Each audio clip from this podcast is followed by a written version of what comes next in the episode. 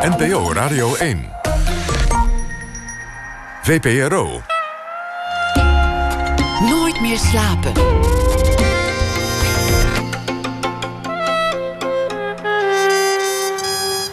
Met Floortje Smit. Goedenacht en welkom bij Nooit meer slapen. De kat die doet het niet alleen goed op de sociale media, ook in de kunst duikt hij sinds halverwege de 19e eeuw regelmatig op. Of dat nu is als schattige huisvriend of als ultieme verleidster. In de kunsthal in Rotterdam is er nu een tentoonstelling te zien over kattenliefde. Na één uur horen we daar meer over. Dan spreek ik ook Katelijn Schilder. Zij schrijft deze week iedere dag een verhaal bij de actualiteit. Maar eerst, het komende uur, zit tegenover mij schrijver Sanneke van Hassel, geboren 1971. Rotterdammer, en dat benadruk ik maar eventjes omdat haar werk zich heel vaak afspeelt in de stad. En omdat ze bekend staat om haar no-nonsense stijl waarin geen woord of plotwending te veel is.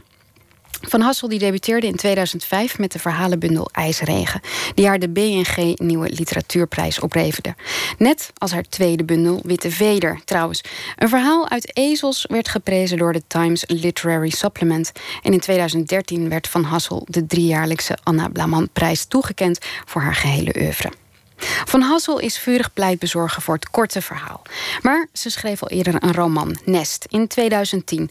En nu dan Stille Grond, het boek waarom we hier bij elkaar zitten. Het is haar tweede roman. En het gaat eigenlijk over de strijd om een heel klein stukje Rotterdam. Het is een lapje grond tussen de flats... dat hulpverlener Johannes wil ombouwen tot een tuin... waar dak- en thuislozen kunnen werken. Maar kerstversenmoeder Landa daarentegen... die droomt van een parkje... en die wil de overlastgevers, zoals zij ze ziet... zo snel snel mogelijk kwijt. Sanneke, welkom. Hallo. Um, ik wilde eigenlijk uh, beginnen bij, uh, bij jouw uh, eigen wortels in Rotterdam.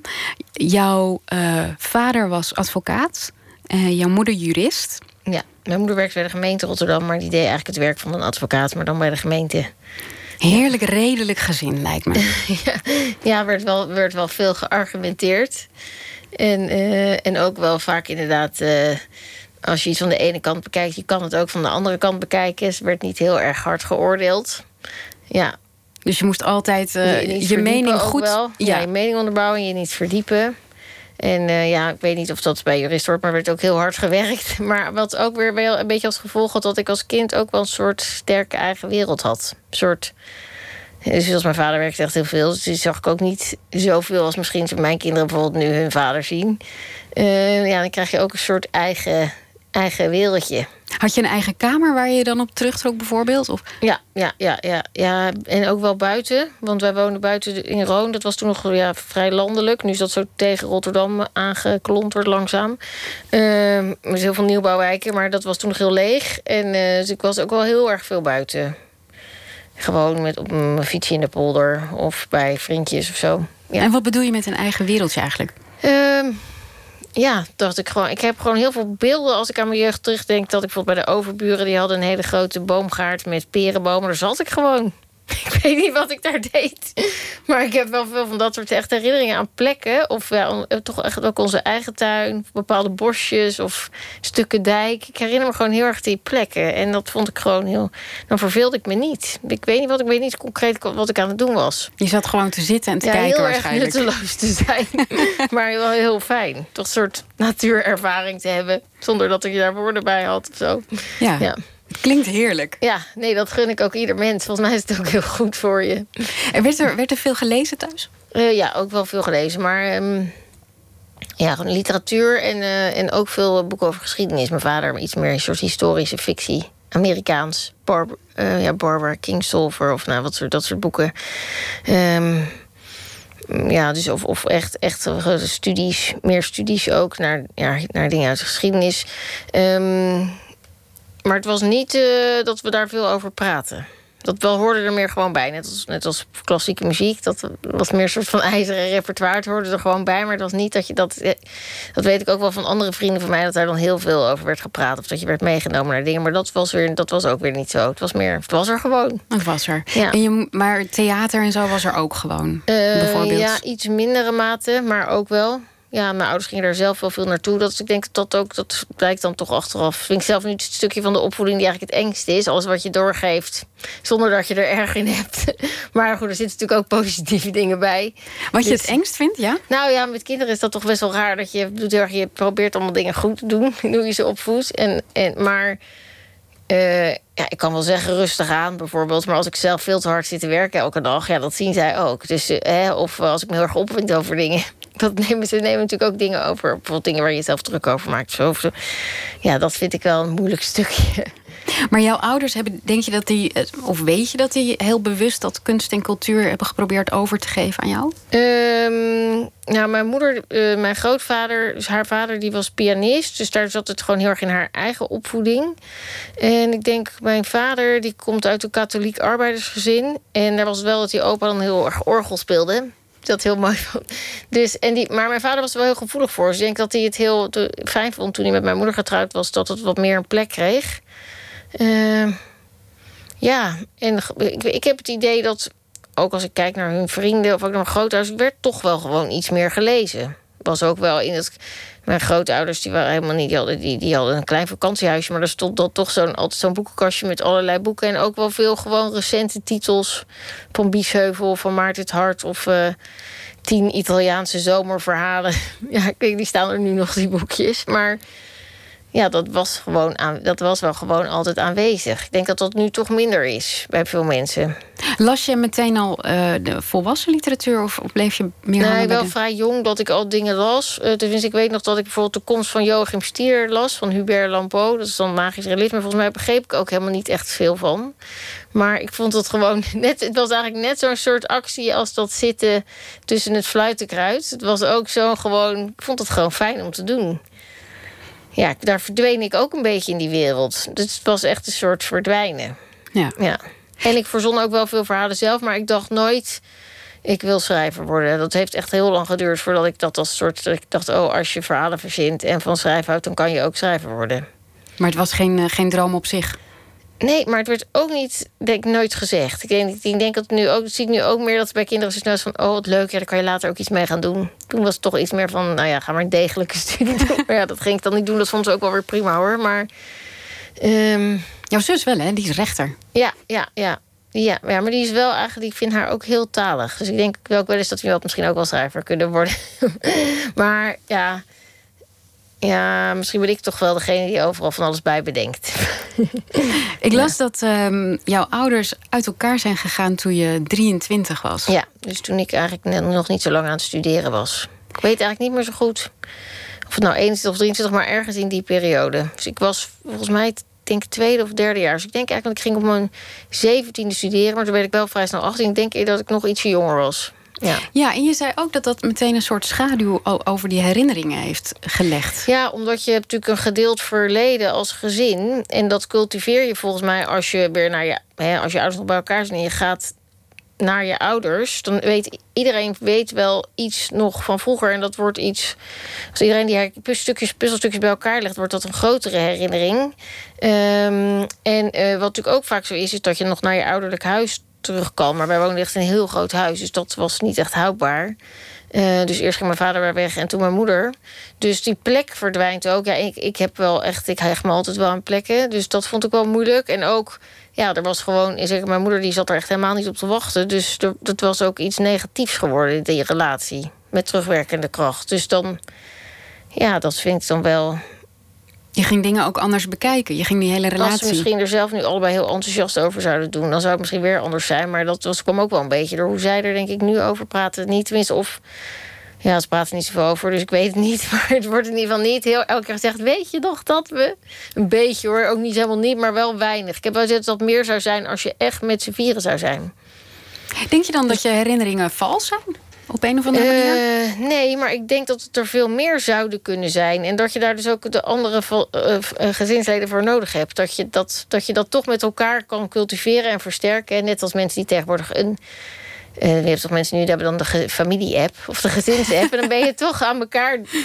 ja, dan ben je in contact over waar je mee bezig bent en wat er gebeurd is. En je verwijst terug naar dingen. Dat is nu, ik doe dat wel met mijn moeder en ook met mijn vader, maar niet zo over vroeger. Ja.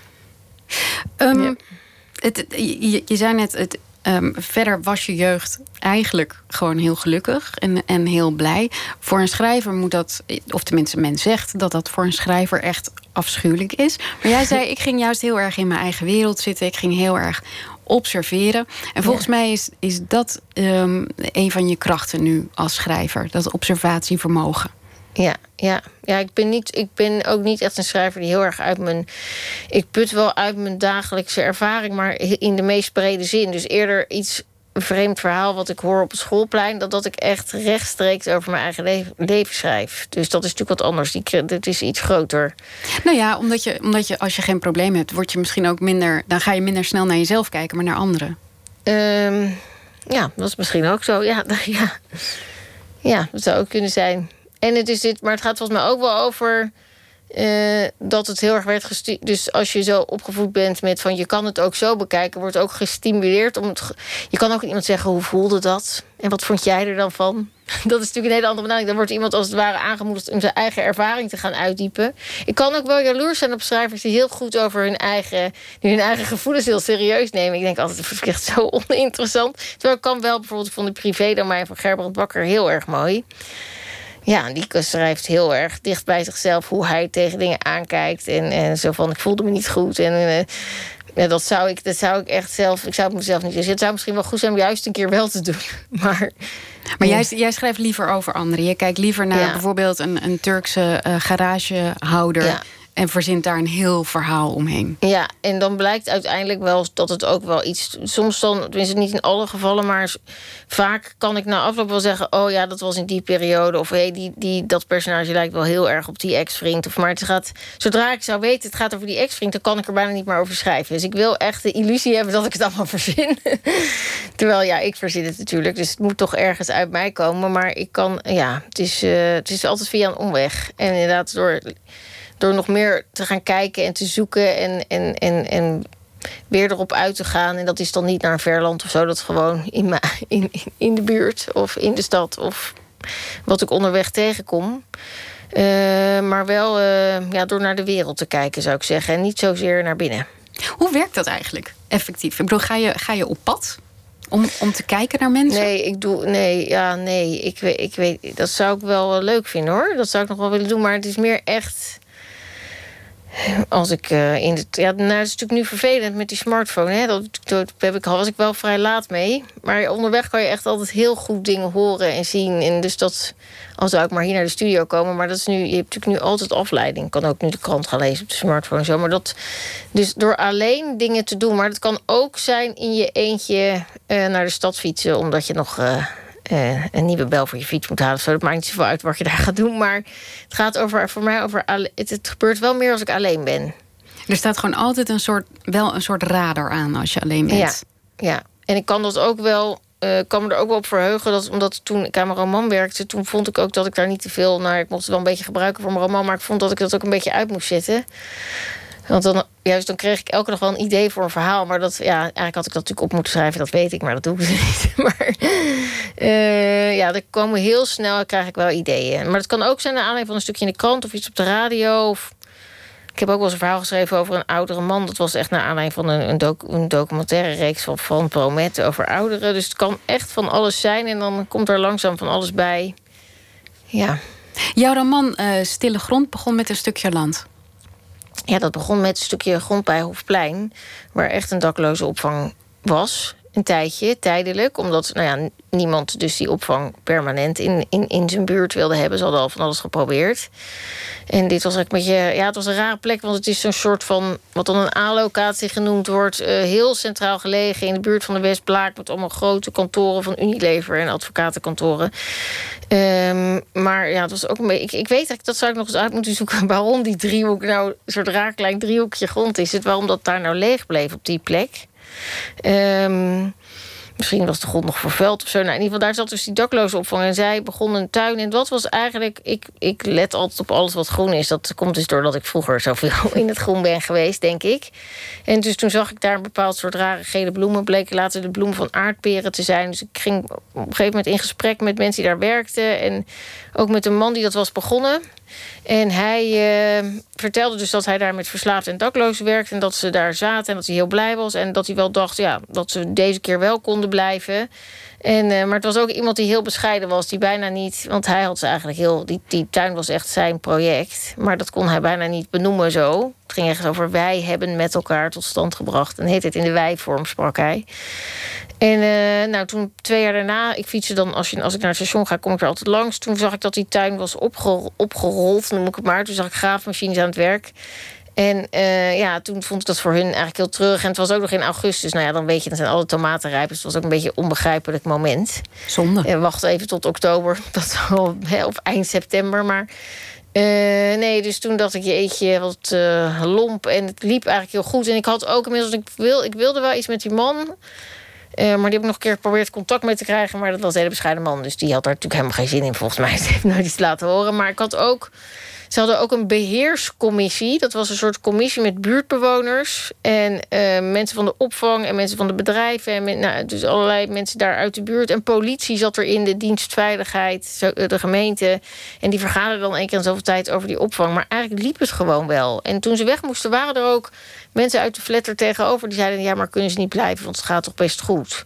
Maar het was ook zo heel erg poldermodel. Zo van heel veel mensen die bij elkaar zitten. En op een gegeven moment ging die notulen ook over er is iemand gesignaleerd met twee witte thermoskannen. Wat kan daar aan de hand zijn? Nou, er was natuurlijk helemaal niks aan de hand, maar dat was dan een verdachte beweging. Dat iemand met twee witte thermoskannen buiten, zich buiten het terrein begaf. Dus er waren echt mensen in die flat die, die nou, nou... Ja, die heel erg daarop ja. letten. Die heel erg letten op die opvang. Ja, dus die, en die flat...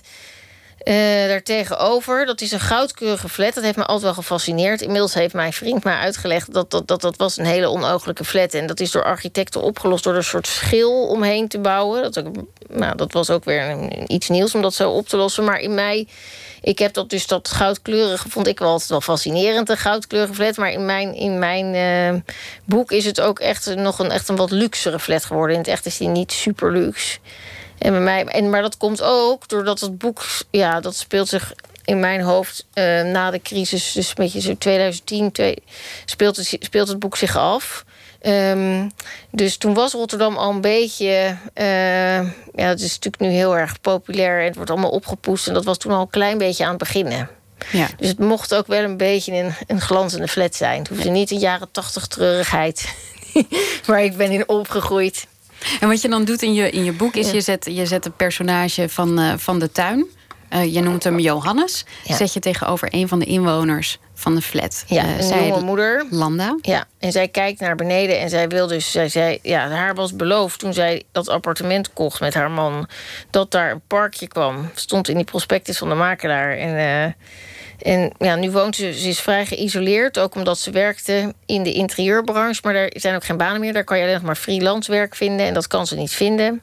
En daar durft ze ook niet echt aan te beginnen. En dus ze is echt helemaal ontregeld door dat moederschap. En dan zit ze er alleen in die flat. En al haar vriendinnen hebben al oudere kinderen. Dus die, daar heeft ze ook niks aan. En er, ze is een oudere moeder. Dus haar eigen ouders heeft ze niet zoveel aan. En de ouders van de partner ook niet. En zij kijkt dus naar beneden en zij denkt... ja, waarom moet ik nu met, met mijn dochtertje Kato moet ik hier nu naar buiten. En uh, er is niks. Er is, is alleen maar beton en er is een dakloze opvang. En het is daar misschien ook nog gevaarlijk. En dan gaat, dan, dan gaat ze met, na, naar buiten met heel veel moeite.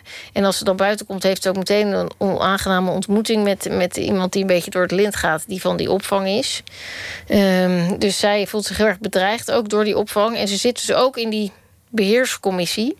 In het echt heet het ook echt de beheerscommissie met een F. Dat vond ik altijd heel goed. In plaats van de beheercommissie een beheerscommissie. Maar zij zit daar dus ook in. En ja, de rest van de mensen zit daar een beetje pro forma. En die geloven het allemaal wel. Maar zij wordt eigenlijk steeds fanatieker. En ze vindt voor haar gevoel steeds minder gehoor. Want haar man die heeft ook zoiets van... ja, ga nou maar weer gewoon een baan zoeken... of ga maar weer gewoon werk zoeken. En ja, ze heeft het, het wordt een soort van heel solistische trip tegen die opvang. Ja. ja. Zullen we een stukje uh, voorlezen uit het boek? Ik had... Um ik heb iets ja. neergelegd voor ja. je. Dit is, uh, dit is de vergadering van de beheerscommissie. Johannes gaat zitten en legt zijn vergaderstukken voor zich op de tafel. Voorzitter Urmilla Starke van Veiligheid heet iedereen welkom. De kordate Surinaamse houdt van tempo. In de herfst had ze voorgesteld de vergaderfrequentie terug te brengen tot eens in de twee maanden. Ze moesten oppassen dat de vergaderingen niet te veel over incidenten en wisselwasjes gingen. Haar verzoek viel niet goed. Die vrouw van de overkant, Landa Stevens, was woedend opgestaan. Hoe moesten ze dan vinger aan de pols houden? Ze was hoogzwanger, haar borsten, de mooie ronde buik. Hij had, zijn, hij had er zijn ogen niet vanaf kunnen houden. Vandaag zit ze schuin tegenover hem in een felrode jurk met in dezelfde kleur gestifte lippen. Toen ze binnenkwam knikte hij, maar zij keek de andere kant op. Misschien vindt ze het moeilijk dat haar brief besproken wordt. Dus dat, gaat dus, dus dat is Johannes die, die, die Landa ziet, die haar een soort van volle oorlogsterkte. Terwijl wij als lezer, weet je, dat heb je er net nog in die, in die flat met die baby zien, zien aanmodderen. En zij, dus zij wil hier echt een punt gaan maken. En hij denkt, oh jee, daar heb je die opgewonden, die vrouw die zegt het zo. Ja, daar, ja, dan zegt hij inderdaad die hittepetit van de overkant. Het, ja. Dit is zo dichtbij komen ze bij elkaar in je boek. Dit, dit is volgens mij het moment. ja, ja, ja. Dus, uh, ja. Ze dus- praten niet met elkaar. Nee, en dat wil je als lezer natuurlijk wel. Dus, maar. Um... Want het zou in principe gewoon heel gemakkelijk. Het hele, het hele conflict is heel gemakkelijk op te lossen. Want ze willen eigenlijk allebei gewoon een mooie groene tuin. Ja, maar ze denken er niet over om naar elkaar, op elkaar af te stappen. Dat is voor allebei een, een onneembare brug. Ja, die gaat er gewoon niet op. En ik denk dat dat helaas heel vaak zo gaat. Dat mensen veel dichter bij elkaar zijn of bij een oplossing dan, uh, dan ze zelf denken. Ja. We gaan er uh, strakjes uh, verder over praten. We gaan eerst luisteren naar muziek. En wel naar de National, want de nieuwe plaat is er van uh, deze New Yorkse band. Waar we al nou, sinds 2013 op zitten te wachten. Niet vergeefs, want het is een uh, prachtige plaat geworden. Sleep Well Beast heet die. En wij draaien Nobody Else Will Be There.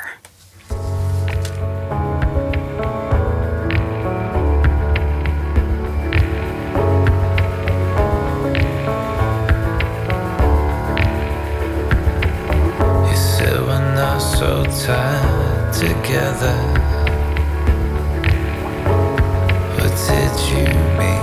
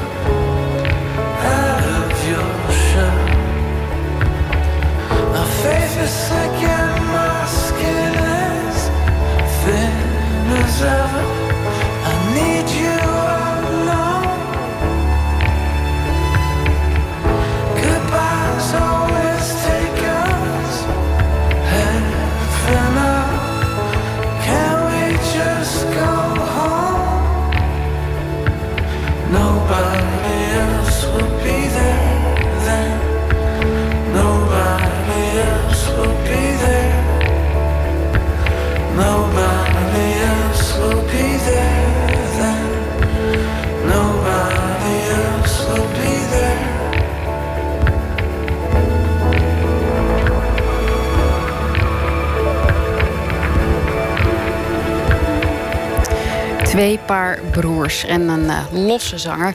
The National hoorde nu met uh, Nobody Else Will Be There.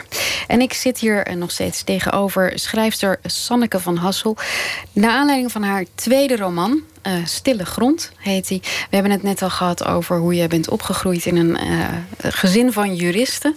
dat je daar een, een tik aan over hebt gehouden. Dat je alles van alle kanten moet uh, bekijken. En zo ook misschien wel uh, in je boek, waarin twee personages eigenlijk vechten om, om één stukje grond. Aan de ene kant een, um, een, een niet een vrijwilligerswerker, maar een uh, ja, hulpverlener. Een ja. hulpverlener. En aan de andere kant een, uh, een jonge moeder.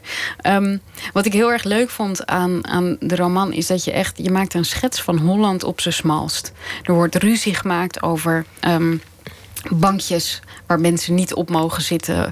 Uh, er wordt inderdaad ruzie gemaakt om een klein stukje grond. De heg mag niet te hoog. Um, het zijn eigenlijk heel veel mensen die, die vechten om een stukje land... wat ze toch eigenlijk gewoon met, zich, met elkaar zouden moeten delen. Daar ja, gaat het over. Het is ook een soort non-problemen. Ja. Maar er is wel heel veel onbehagen en angst en wantrouwen. Dus het zijn ook weer wel problemen. Maar het komt tot uiting inderdaad non-zorgen die niet echt heel groot zijn. Nee. Je zei, je zei in, uh, in een interview zei je dat het je meest politieke boek ooit was. Ja, omdat uh, ja, dat, dat het ook zo. Uh, het, gaat ook echt, het gaat ook echt wel over. Uh, die, dus die Landa, die gaat op een gegeven moment zoekt ook contact met de Volkspartij. En dat is wel heel erg op het populisme. ja, dus dat gaat echt over de populisten in Rotterdam. Dus het is niet Leefbaar Rotterdam, want ik heb niet heel Leefbaar Rotterdam bestudeerd. Maar er zitten wel heel veel elementen in. En uh, van het populistische denken. Dus dat, ja, dat is best wel expliciet in het boek. Dus dat, is behoorlijk politiek. En ook wel ja, als schets van de stad nu.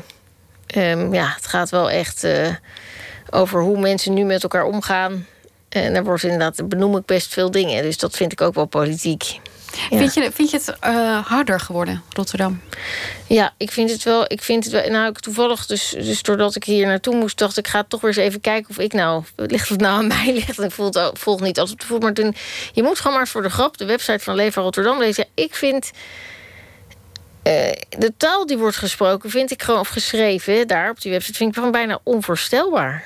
Uh, misschien komt het ook door mijn achtergrond, maar ik vind het zo ongenuanceerd. En zo dat mensen worden weggezet als raddraaiers. Of ja, stond, las ik dan bijvoorbeeld gewoon even in één minuut. Ja, ouders van criminelen, als die in de bijstand zitten en ze hebben die kinderen niet opgevoed, ja, dan moeten ze maar uit de bijstand. Dat kan je toch niet zo zeggen? Je weet helemaal dat verhaal van die mensen, dat is toch heel raar. En zo zijn er echt. Dus het is echt zo gaat het maar door.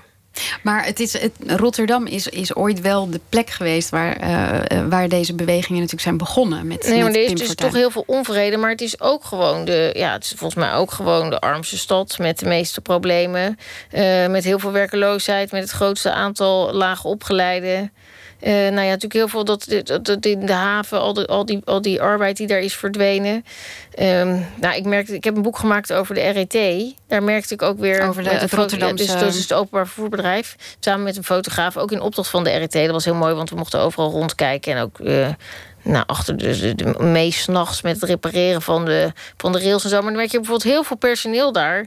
Uh, ja, bijvoorbeeld die op de, de controleurs, op de, de, conducteurs op de tram, die, dat zijn, uh, die komen via een soort uitzendbureau. Dus die flexibilisering van die arbons, ze willen niet meer die vakbonden die, die overal bovenop zitten. Dus, dus mensen hebben best slechte vooruitzichten vaak. En, en, en staan er echt heel anders voor, denk ik, dan, nou ja, laten we zeggen, toen ik jong was, 30 jaar geleden.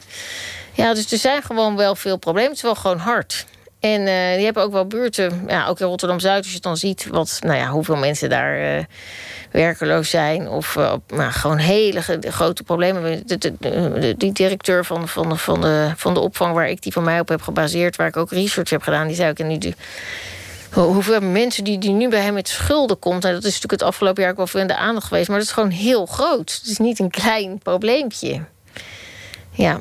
Het is alleen ook wel, dat is wel, en dat zit niet zo in mijn boek, het is wel ook een de hele jonge stad. En dat vind ik zelf nu, als je gewoon op straat bent, is wat dat betreft de sfeer heel anders dan wat ik me herinner van, nou wat zal het zijn, dat we zeggen tien jaar of twintig jaar geleden. Het is veel, um, er is ook een soort Je bedoelt met Het is ook een soort elan. Gewoon dat er veel. Het, het heeft de meest, eh, hoe zeg je dat, de meeste jonge inwoners van, van de grote steden. En dat voel je ook heel erg.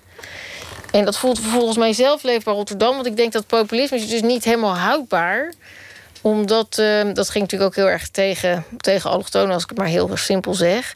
Ehm, en eh, ja, dit zijn gewoon generaties jongeren die zijn in Nederland geboren, die zijn hier opgegroeid. En hun vader en moeder, of hun vader of hun moeder is misschien wel Marokkaans of Turks of Surinaams. Maar dit is gewoon Rotterdam en het is van hun. En eh, er zijn ook heel veel die best hoge opleidingen hebben. En als je bijvoorbeeld bij mij bij de ABN AMRO komt... dan zitten er echt hele hoog opgeleide Turken... die veel keuriger gekleed zijn dan ik. En hun kinderen ook s ochtends op tijd bij de crash hebben... in plaats van te laat. Dus, dus, dus er is gewoon een hele nieuwe generatie... en die, die, die is er gewoon en die, is, het is hun stad. Ik weet niet of je het door hebt, maar je hebt een heerlijk enerzijds, ander, anderzijds Oh ja, verhaal we gehouden. weer. Ja.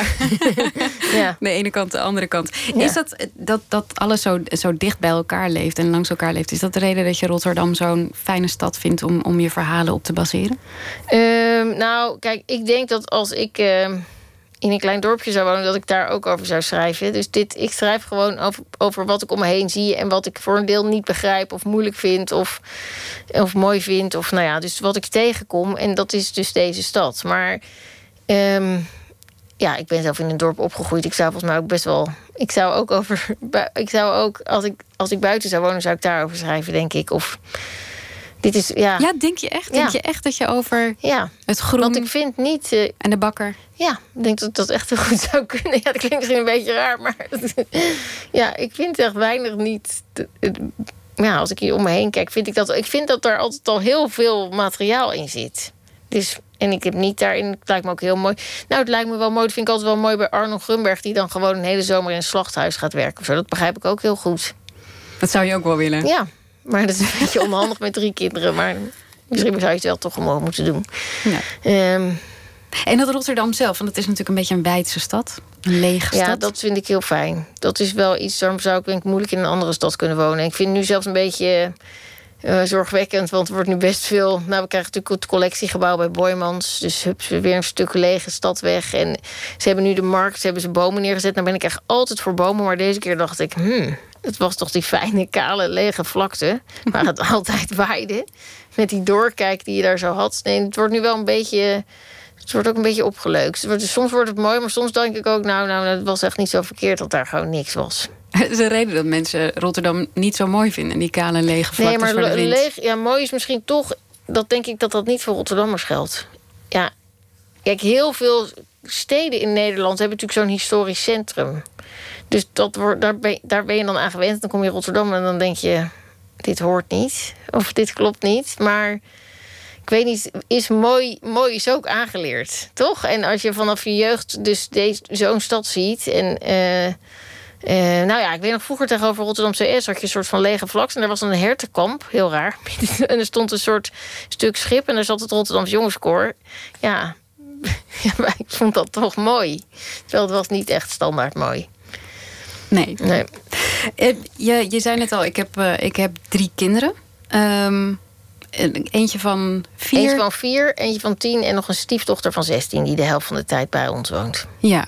En ehm, ja, ik vind het een beetje lastig om aan te snijden. Want het, wordt, het, wordt al snel, het, krijgt, het krijgt al snel zo het gevoel van een soort eh, wijvenboek.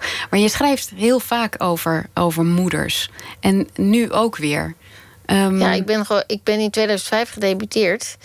En in eh 2007 werd mijn zoontje geboren. Maar eerst dus, dus toen... Dus, ja, en toen had ik dus ook al... Een paar jaar was ik, had ik al een stiefdochter. Dus ja, dat was gewoon altijd een heel groot deel van mijn leven. En ook zoals werd niet me... Ja, om me heen eh, kreeg ook iedereen kinderen. Dus zo... Ja, dit klinkt een beetje stom, maar zo eenvoudig is het ook. Als je dus om je heen kijkt wat er speelt...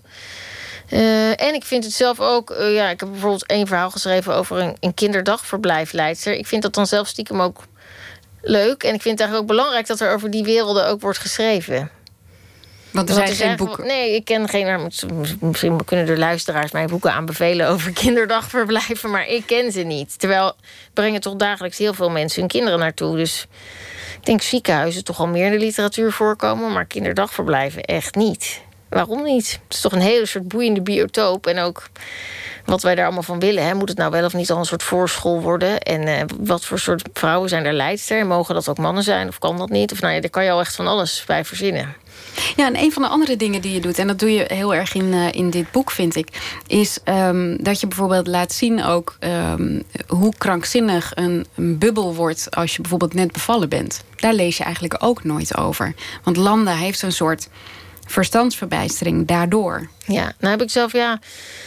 Je zoekt het misschien ook zelf op, maar ik heb ook wel zelf boeken gelezen van Anne Wright of Rachel McCusk of misschien ook wel Elke Geurts. Dus ik weet toch wel wie daar wel over schrijven. Maar ja, het is niet. Uh, het is niet nog. Het mag nog wel. Het mag wel. Als je bedenkt dat toch de helft of heel veel mensen dat meemaken, een kind krijgen, mag er nog wel iets meer over worden geschreven. Want die bubbel, dat, dat begrijpen mensen anders niet? Of... Nou, volgens mij, ja, ik, ja, ik denk, ik, ik, moest zelf heel erg mijn best doen om me nog te herinneren hoe het was. Want ik, mijn, mijn jongste kind is vier. Nou, toen ik hier aan begon, toen was hij, toen was hij denk ik één of een baby. Toen ik aan dit boek begon, er kwamen ook andere boeken tussendoor. Maar um, ik merkte dat je het zelf ook heel snel vergeet. En uh, dat, ja, dat gevoel van, ik kom dat huis niet uit. En en hij wil niet slapen. En al dat gedoe en die ontzettende moeheid. Maar ja, ik hoor toch ook wel van vaders dat het gewoon volledig ontregelend is. En dat gevoel van ik moet voor deze persoon zorgen. En dan moet ik eigenlijk ook nog weer gaan werken. En hoe gaan we dat allemaal doen? Ja, maar ik moest wel weer echt even daarin. Ik moest wel heel goed nadenken hoe het ook alweer zat. En ook wel, ik heb ook wel weer nog aan mensen om me heen gevraagd. Of gekeken bij mensen die, die net moeder waren. Van klopt het wel? Ben ik nog dingen vergeten? Het, het, het eeuwige getuttebel voor precies het juiste. Of de wandjes aangaan en het mutsje op. En ja, voordat ik vind het ook wel leuk, want ik heb bijvoorbeeld ook vriendinnen die dan natuurlijk wel echt carrièrevrouwen zijn. Die dan, waar ik ook wel dingen van gebruikt. Die dan bijvoorbeeld gingen ze, dan vonden ze eigenlijk een kind te weinig gezien voor hun gevoel. Want die was dan heel erg op de kreeg. Dan gingen ze s'avonds op marktplaats alle kinderkleertjes verkopen. Waar je natuurlijk niks mee verdient. Als je gewoon carrièrevrouw, je verdient genoeg. Maar dan had het toch het gevoel dat ze ermee bezig waren. of, ja, ja. Dus die, ja, nee, maar, dat, nee, maar ik vind dat dus wel belangrijk dat dat ja, zo'n eh, eh, groot onderdeel van iemands leven. Ja, waarom wordt er wel heel veel, er wordt best veel geschreven over ouders die doodgaan. Nou, dat is volgens mij ook een enorm, dat is natuurlijk een enorme gebeurtenis in een mensenleven. Maar waarom wordt er niet over die babytijd? Er wordt eigenlijk heel weinig geschreven. Denk je, heb je er, huiver je er ook voor om erover te schrijven? Want ik zei nou, dat het al zo snel een beetje Ik weet dat er gewoon heel veel lezers, waaronder mannen, maar ook vrouwen, dan denken: oh, getver. Jullie hebben toch liever bijvoorbeeld een boek over iemand van eind twintig die uh, door, bijvoorbeeld door de stad loopt en uh, op zoek is naar liefde of uh, wat is de zin van het leven. Of ja, dus gewoon de concrete het is toch een beetje met je, met je, hoe zeg je dat, met je poten in de modder van het, van het alledaagse bestaan. En alle banaliteiten en het lichaam. En eh, ja, dus dat, dat willen mensen toch niet echt weten, voor mijn gevoel. Het is niet. En ook een soort vrouwbeeld. De vrouw is dan natuurlijk dat hoe het vrouwenlichaam verandert heel erg. Ik denk dat moet toch ook vaak meer een soort romantisch. Ja, iets, iets romantisch of, of afstandelijk zijn. Of iets wat je moet overwinnen. En dit is, dat is dit allemaal niet. Het is meer bijna dierlijk, vind ik. Ja. Soort, ja. Je merkt ook in de recensies dat ze ofwel uh, uh, Landa vaak hysterisch noemen... of uh, um, gek of ja. onsympathiek. Ja, maar dat heb ik ook wel een beetje... Ik, ik vond het wel belangrijk uh, dat allebei de personages hebben een soort weerstand. Dus uh, Johannes is een hulpverlener. Nou, dat is een soort van niet zo'n populair, hoe zeg je dat, sexy beroep. Dat is niet, dat is toch, dat wordt toch snel soft. Of uh, ik, ik las daarover, er wordt ook al, de welzijnsector is ook subsidieslurpers, net als de kunst. Dus dat is ook, dus dat wordt snel ja, negatief beoordeeld. Ik vond het belangrijk dat we dus een heel stil iemand die voor anderen leeft, ook een soort, soort, niet modieuze personage vond ik eigenlijk heel erg belangrijk. En uh, om, je daar, om je daarin te verplaatsen en om, daar, ja, om heel dicht in zijn wereld te komen, vond ik eigenlijk heel mooi als mensen zich zo, zo voor anderen. Ja, ook in de tijd van natuurlijk individualisme, dat iemand juist hem alleen maar denkt aan anderen, dus tegenovergesteld. En bij Landa ja, vond ik inderdaad belangrijk, zo iemand die net moeder is geworden, die ook een beetje onhebbelijk en heel erg in zichzelf opgesloten is. Ehm, ja, om te kijken of je daarbij kan komen op een of andere manier. En je ook toch een beetje kan gaan voorstellen dat het zo, dat het zo gaat. Maar ik vind zelfs als je, als je haar niet sympathiek vindt... ja, ik hou wel van... ik hou ook in films en in theater... ik hou wel van een soort van slechte rikken... of een beetje de donkere kanten. Ik hoef niet me volledig met iemand te identificeren. En ik weet niet... ik denk dat dat, dat misschien niet altijd... het gaat mij echt om het totale beeld van het boek. En... Uh, en um, bijna meer sociologisch dan psychologisch. Gewoon van hoe mensen met elkaar, hoe ze interageren ook. Dus, dus um, voor mij hoeft zij niet super sympathiek te zijn. Ja, is... Ik vind het wel fijn als dat er gewoon mag zijn, die soort van lelijkheid. En dan, en dan weer dat ze toch wel even zacht is. Je bekijkt er wel met, met mededogen. Ja, uiteindelijk wel. Maar dat vind, ik, dat vind ik altijd bijvoorbeeld ook al heel mooi aan de verhalen van Tsjech. dat je toch allebei moet echt heel hard zijn voor je personage, vind ik. En dan toch weer. Toch van ze houden. Ja, toch van ze houden. Ja, dan krijg je boeiende personages, vind ik. Ja. Je stopt, je zei net van ik, ik stop wel altijd kleine dingetjes, uh, autobiografische dingen zitten daar uiteindelijk wel in als ik terugkijk. Als je nou terugkijkt dan naar alle verhalen die je hebt geschreven, zie je dan, is dat dan een soort, ja, zie je dan je leven daarin terug? Nee, ik zie mijn leven toch in de thema's. Maar niet uh, letterlijk. Kijk, ik heb bijvoorbeeld in Witte Veder, dat is mijn tweede verhalenbundel, staat een, man, een verhaal in over een oudere man. Uh, met een latrelatie. Dat was dus gebaseerd op een documentaire van, van Frans Bromet. En uh, hij wil heel graag samenwonen. En die vrouw, dus zijn allebei wat ouder, die wil dat niet. Want die wil gewoon allemaal dingen doen en op reis. En nou, op haar kleinkinderen passen. En die heeft gewoon veel te druk om samen te wonen. Maar ik vond het leuk, want het was ja, die mensen dit, ze gaan eigenlijk een beetje met elkaar om alsof ze 23 zijn. Gewoon met dat gedoe over de liefde. Uh, uh, maar die man, die, ja, die op een gegeven moment valt hij ook. En hij, komt, hij, zit heel veel thuis. En ik schreef dat zelf toen ik hoogzwanger was. Maar ik kom me dat gevoel van dat, jij, dat je heel erg in je eigen kleine wereldje ziet. En en gewoon thuis wil zijn. En dat alles, maar ook dat hij op een gegeven moment kon hij niet meer, kan hij zijn eigen veters niet meer vastmaken. Dat had ik toen zelf ook. Dus ik, dus, snap je, dus dat kan op een hele rare manier kan iets autobiografisch zijn. Of ik weet bij dat verhaal precies dat ik dat in die fase schreef. Maar het, is, ik, maar het volgt wel. Het, ik, denk, ik, ik hoop ook dat het zo gaat werken als ik nou weer verhalen ga schrijven. Dat je uiteindelijk soort ook uh, beelden van een vrouwenleven hebt of beelden van de stad. Dat er wel een paar, laten we zeggen, uiteindelijk drie of vier lijnen in te onderscheiden zijn. Waar je bijna ook weer bloemlezingen op zou kunnen samenstellen als ik dan 70 ben. Ja.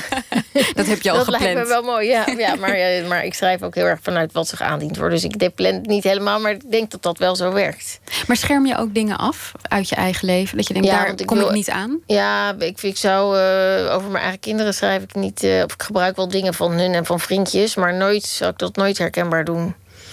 Ja, ik denk dat ik mijn familie sowieso wel bescherm. Waarom? Waarom, waarom een, een, een doorsnee voorbijganger wel? En, Ja, dat is ik allemaal, die ken ik niet als dat verzin. Nou, ook om, nou, omdat ik zo, mijn fantasie zo werkt. Dus ik wil echt dingen kunnen verzinnen.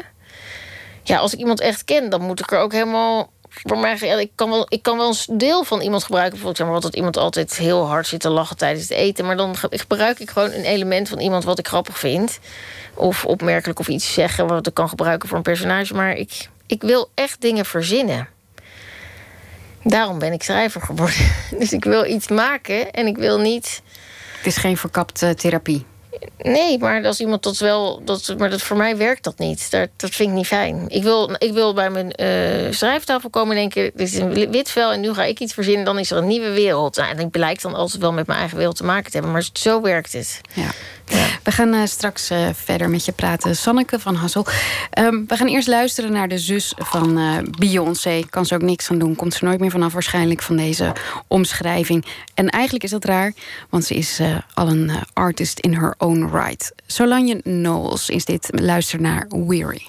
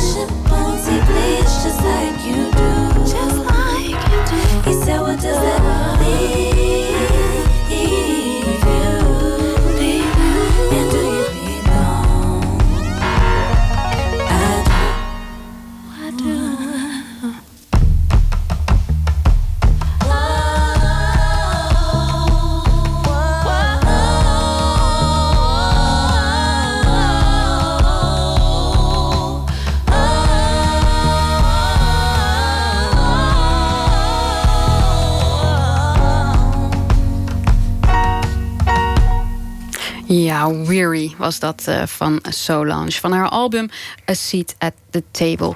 En ik zit hier uh, nog steeds met uh, schrijfster Sanneke van Hassel, Rotterdammer. We hebben het net al gehad over je liefde voor Rotterdam. En wat die stad zo, zo mooi en aantrekkelijk maakt ook om in te wonen en om over te schrijven. We praten met jou naar aanleiding van je nieuwe boek. Stille Grond. Um, je, bent, je staat eigenlijk bekend een beetje als de ambassadeur van het korte verhaal. Hè? Um, waarom moest dit dan een roman worden? Ja, um, ik wilde. Ik wilde toch over die stad schrijven. En dus ik wilde het wat meer, dat ik wat meer ruimte daarvoor had. En ik had ook snel het idee voor die twee perspectieven ja, het werd gewoon een groter plan. Ik kan dat niet helemaal. Het was wel heel erg vanuit die plek. Dus dat is heel erg kort verhaalachtig. Maar ze gaan dan ook wel de stad in. En ik wilde ook hun achtergronden waar. Ik, ik denk dat ik ook meer achtergrond toch. Al is het zijn het allemaal in kleine zinnetjes. Maar ik heb toch van.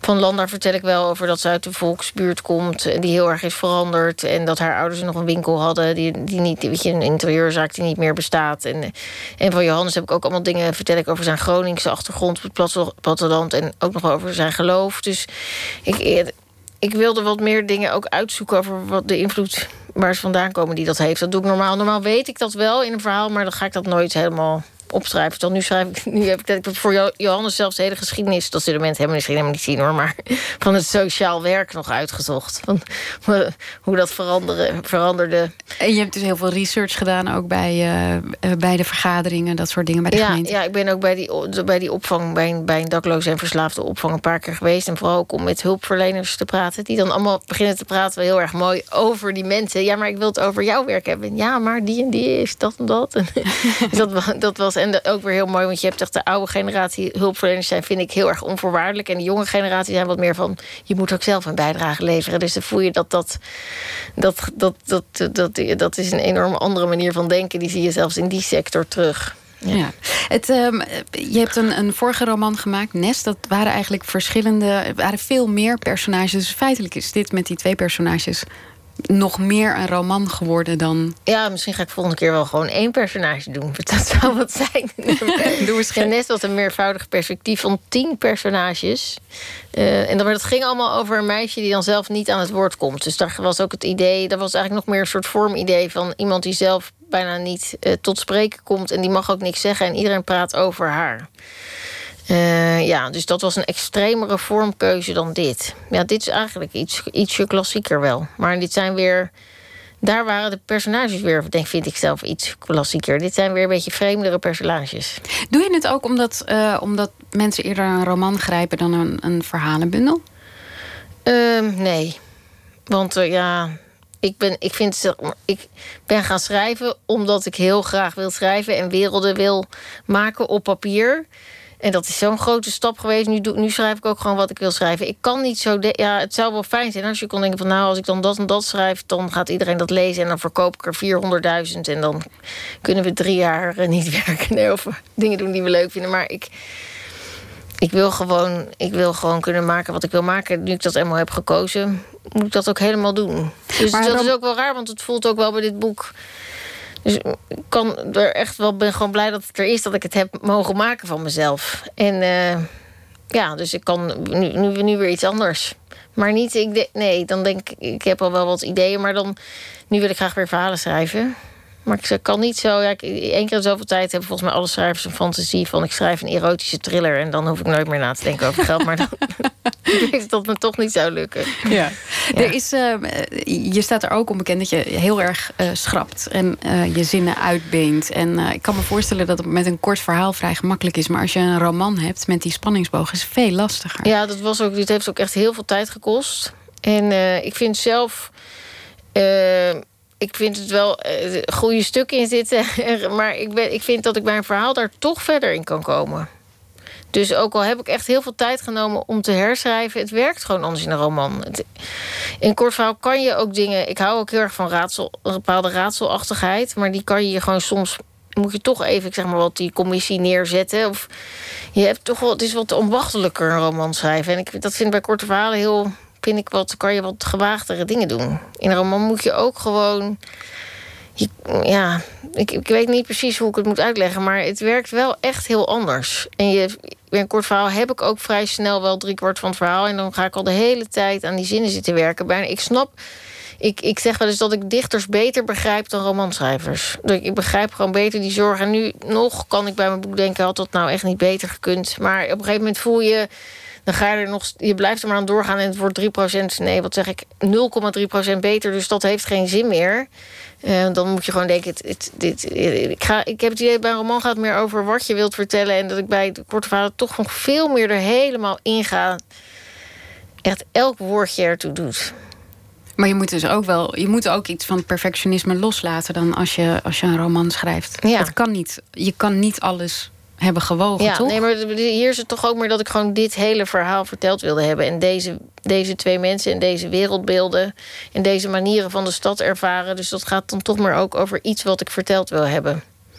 In al, je, in al je boeken gaat het eigenlijk ook over. Het, ehm, er gebeuren wel dingen, het zijn nooit grote dingen. Het zijn altijd kleine. Ja, maar ik vind dat is. Dat is, is, is, is, eh, ehm, ja, dat vroeg iemand anders die vroeg of er dan wel eens eh, een moord is. En toen had ik net van, oh ja, nou zit, ik heb toch wel een moord. Die kinderdagverblijfleidster. Ik heb toch iemand die een moord pleegt.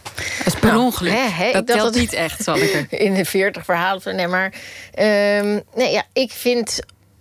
eh, als je bijvoorbeeld in de trein naast twee mensen zit... die zo ogenschijnlijk een rustig gesprekje voelen... maar als je beter gaat luisteren, denk je... oeh, dit is echt eh, verschrikkelijk hoe die vrouw die man zit te, te kleineren. En dat vind ik al heel veel drama. En ja, dat, ik vind het ook al snel te veel. Dus in de kunst. Dus ik hou ook wel van, ik hou ook van boeken of van films waarin heel weinig gebeurt. Maar wel op andere niveaus tussen mensen heel veel gebeurt. En ik denk dat ook, vind dat ook een soort. In een wereld waarin natuurlijk zulke gewelddadige films zijn. En zulke heftige boeken, vind ik het ook wel fijn als je die sensitiviteit bij mensen kan proberen weer aan te spreken. Dus. Dus hoop ik dat me dat lukt. Dat ze meer gaan kijken naar het, het alledaagse. Ja, en daar zit, zit, zitten in die microdrama's zijn natuurlijk allemaal spiegel, spiegels van dat grote drama. Of, ja, dat zijn dezelfde principes. Dus van macht, bijvoorbeeld machtsspelletjes. Ik vond het wel mooi, want ik, ik zag dat een recensent die noemde je vreed in een, eh, in een Ja, dat is ook ook wel een beetje hard kan zijn voor die personages. Ik geef Nou ja, omdat je hun leven altijd escape. zo. Ja, en je gooit hun leven altijd op zijn kop. Het kan dan een klein dingetje zijn, maar Ze komen er je vindt het wel lekker omdat. Ja. Ja. Ja. ja, er gebeuren ook best veel vrede dingen in de meeste levens, vind ik. maar het is. Maar het- dus ik vind het zelf ook fijn als dat er gewoon mag zijn. Vind ik ook weer toch een beetje, hoe zeg je dat, louterend.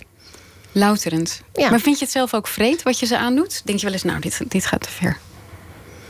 Nee hoor, nee, dat denk ik. Nee, nee, nee, nee, nee. Ja, bijvoorbeeld, wat had ik dan in dit boek niet moeten doen? Ja, dat, ja, dat bij die Johannes krijgt een soort. Die, die, die, die, die valt voor een slechte vrouw. Dat, dat, dat ik, ik laat hem. Ik, dat wordt echt op geen enkele manier leuk. Ja, dat lijkt me toch wel realistisch. Nee, ik denk toch dat het, het gaat wel over het échec of zo, of de mislukkingen van mensen. Het leven, het leven moet, je, moet je zien op een, een veel kleinere schaal. Daar gebeurt veel meer ellende. Ehm, nou, daar gebeurt al genoeg ellende dat je erover kan schrijven. En ook dus. En het zijn dezelfde principes vaak. Als bij de grote, grote rampen. Ja. de kleine grote rampen. De kleine grote rampen. De kleine grote rampen die eh, als een eh, rode draad eh, lopen door het uh, oeuvre van uh, Sanneke van Hassel. Dank je wel dat je hier wilde zijn. Uh, we spraken over jouw boek uh, Stille Grond.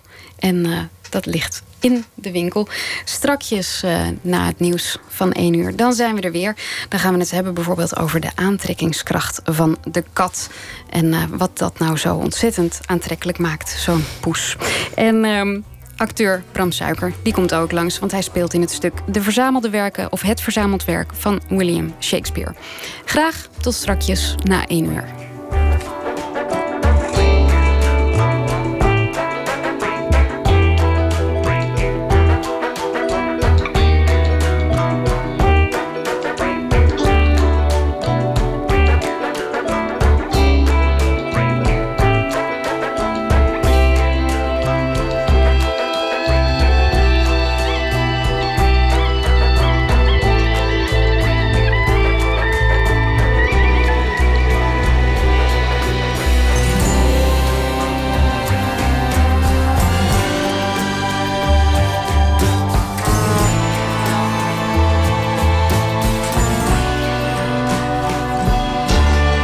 Radio 1.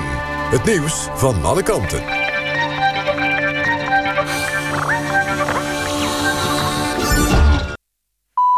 1 uur, Michel Koenen met het NOS-journaal. De VN-veiligheidsraad heeft unaniem besloten tot nieuwe sancties tegen Noord-Korea. Aanleiding is de nucleaire test met een waterstofbom anderhalve week geleden. Noord-Korea mag nu nog maar 2 miljoen vaten olie importeren. Ook mag er geen textiel meer worden geëxporteerd en mogen alle lidstaten geen nieuwe werkvergunningen meer geven aan Noord-Koreanen. De VS wilde eigenlijk een volledig olieembargo, maar China wilde daar niet in mee. De burgemeester van de Belgische stad Moeskroen is doodgestoken... toen hij gisteravond de begraafplaats tegenover zijn woning wilde sluiten. De man van 71 werd volgens Belgische media opgewacht door iemand met een mes. Die stak hem in zijn keel. De politie van de plaats in het zuidwesten van België heeft een verdachte opgepakt... De man heeft bekend dat hij er iets mee te maken heeft. Wie hij is of wat zijn motief is, is nog niet bekend. De politie in Den Haag heeft twee oplichters opgepakt... die tienduizenden valse energierekeningen zouden hebben verstuurd. Dat deden ze naar mensen in Duitsland en Oostenrijk. De man van 38 en zijn partner van 31 werden opgepakt... nadat er 150 aangiftes binnen waren. De slachtoffers waren vooral oudere mensen... die voor honderden of duizenden euro's zijn opgelicht... Als mensen niet wilden betalen, belden de twee slachtoffers op... om ze te dwingen alsnog te betalen. En de rechtse coalitie in Noorwegen lijkt zijn meerderheid te behouden. Met bijna twee derde van de stemmen geteld... lijken de conservatieven, een anti-immigratiepartij... en twee partijen die gedoogsteun leveren... uit te komen op een krappe meerderheid. Dat zou uniek zijn, want het is de conservatieven in Noorwegen... al ruim 30 jaar niet meer gelukt... om ook na de verkiezingen nog aan de macht te blijven. Het weer nog. Er trekken flinke buien over het land... met stevige wind en kans op onweer. Later vannacht klaart het op. Overdag af en toe zon en dan vooral ochtends nog een enkele bui. De wind neemt iets af en het wordt een graad of 16. Tot zover het NOS-journaal. ANWB Verkeersinformatie. Eén file op de A31 Leeuwarden richting Harlingen. Daar staat tussen Franeker en Midlum 2 kilometer. Dit was de verkeersinformatie. NPO Radio 1. VPRO. Nooit meer slapen.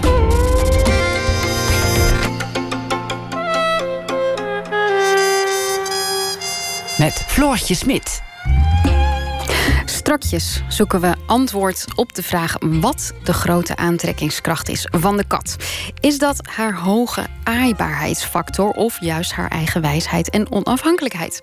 En ook acteur Bram Suiker komt langs. Hij speelt in het stuk Het verzameld werk van William Shakespeare ingekort, waarin eh, de ruim 30 stukken van Shakespeare op één avond worden gespeeld.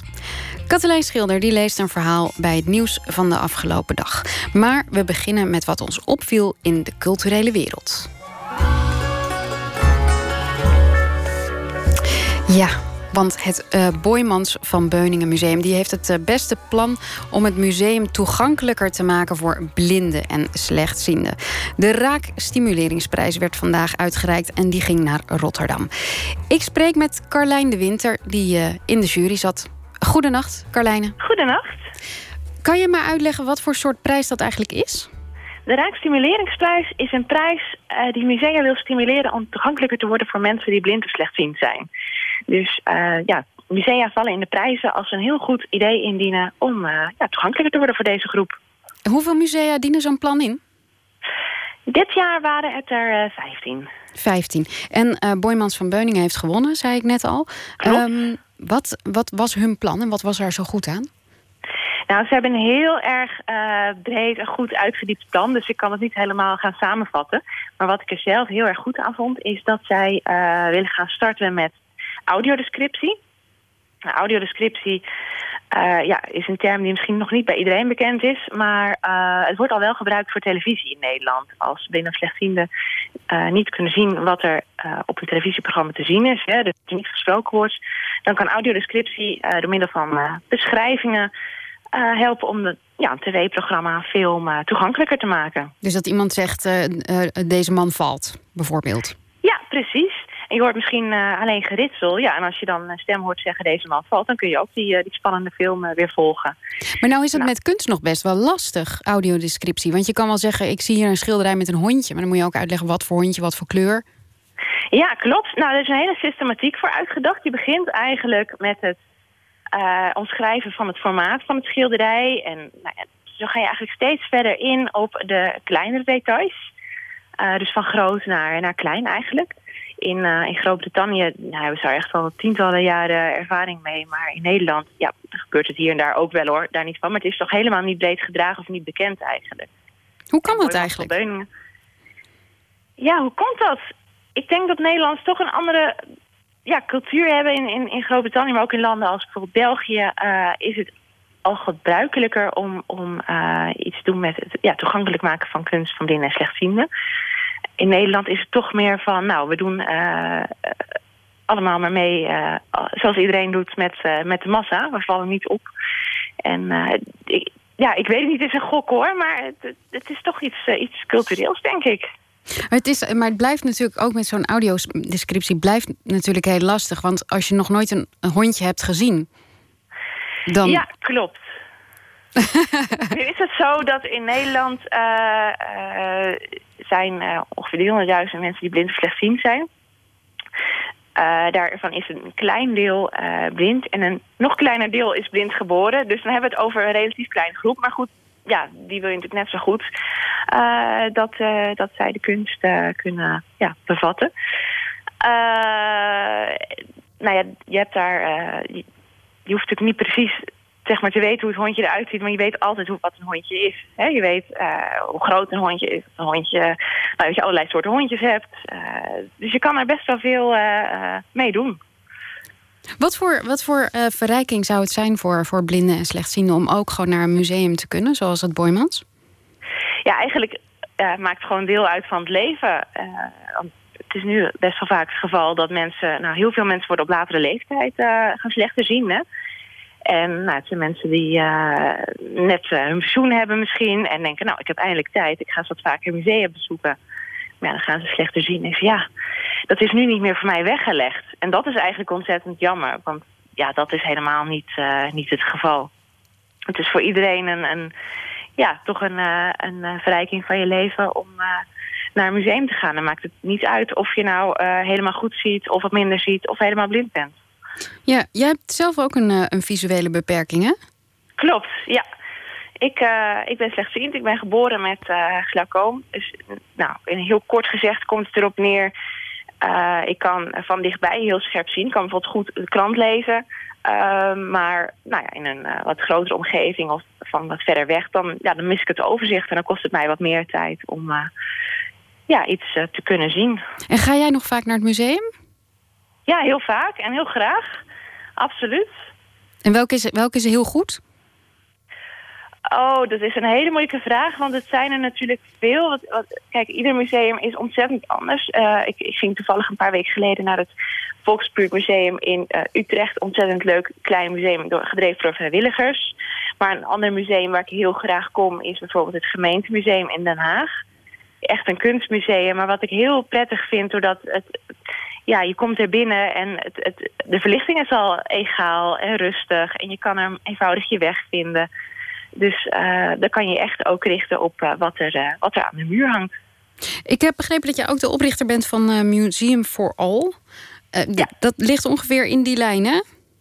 Ja, dat klopt. Museum for All is een online museumgids. En daarmee willen we ehm, musea in kaart brengen... die nou, op welke manier dan ook toegankelijk zijn voor mensen die wat minder zien. En dat kan dus op allerlei manieren, zoals ik net zei. Ik bedoel, de een die, die heeft ontzettend gewerkt aan uh, goede verlichting en duidelijke contrasten. En het, zonder zelf uh, te weten zijn ze misschien uh, wel heel toegankelijk voor deze doelgroep. Ah, er zijn ook musea die een speciaal programma hebben opgericht voor, voor blinden en slechtzienden. bijvoorbeeld speciale rondleidingen of dat je dingen kunt aanraken. Nou, dat is ook wat met de Raakstimuleringsprijs beloond wordt. Het ontwikkelen van programma's. Ja, hartelijk dank, Carlijne de Winter. Heel graag gedaan. Wake up your sleepy head. Put on some clothes, shake up your bed.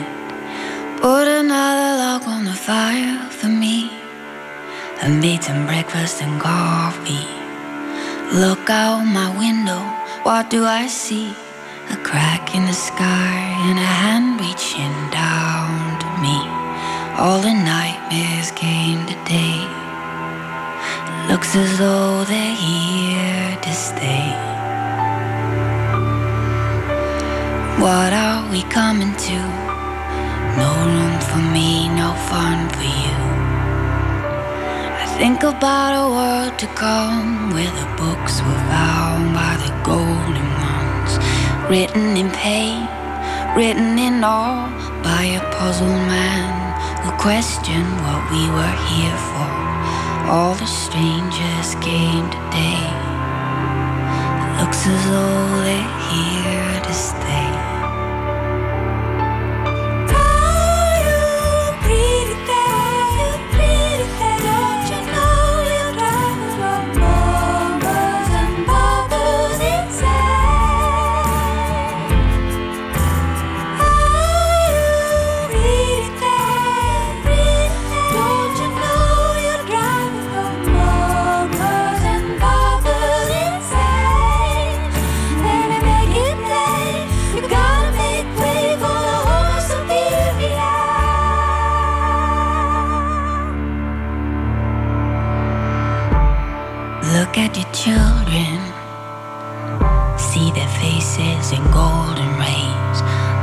Kid yourself, they belong to you.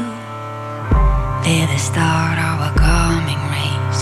The earth is a bitch, we finished our news. Homo sapiens have outgrown their youths. All the strangers came today. It looks as though they're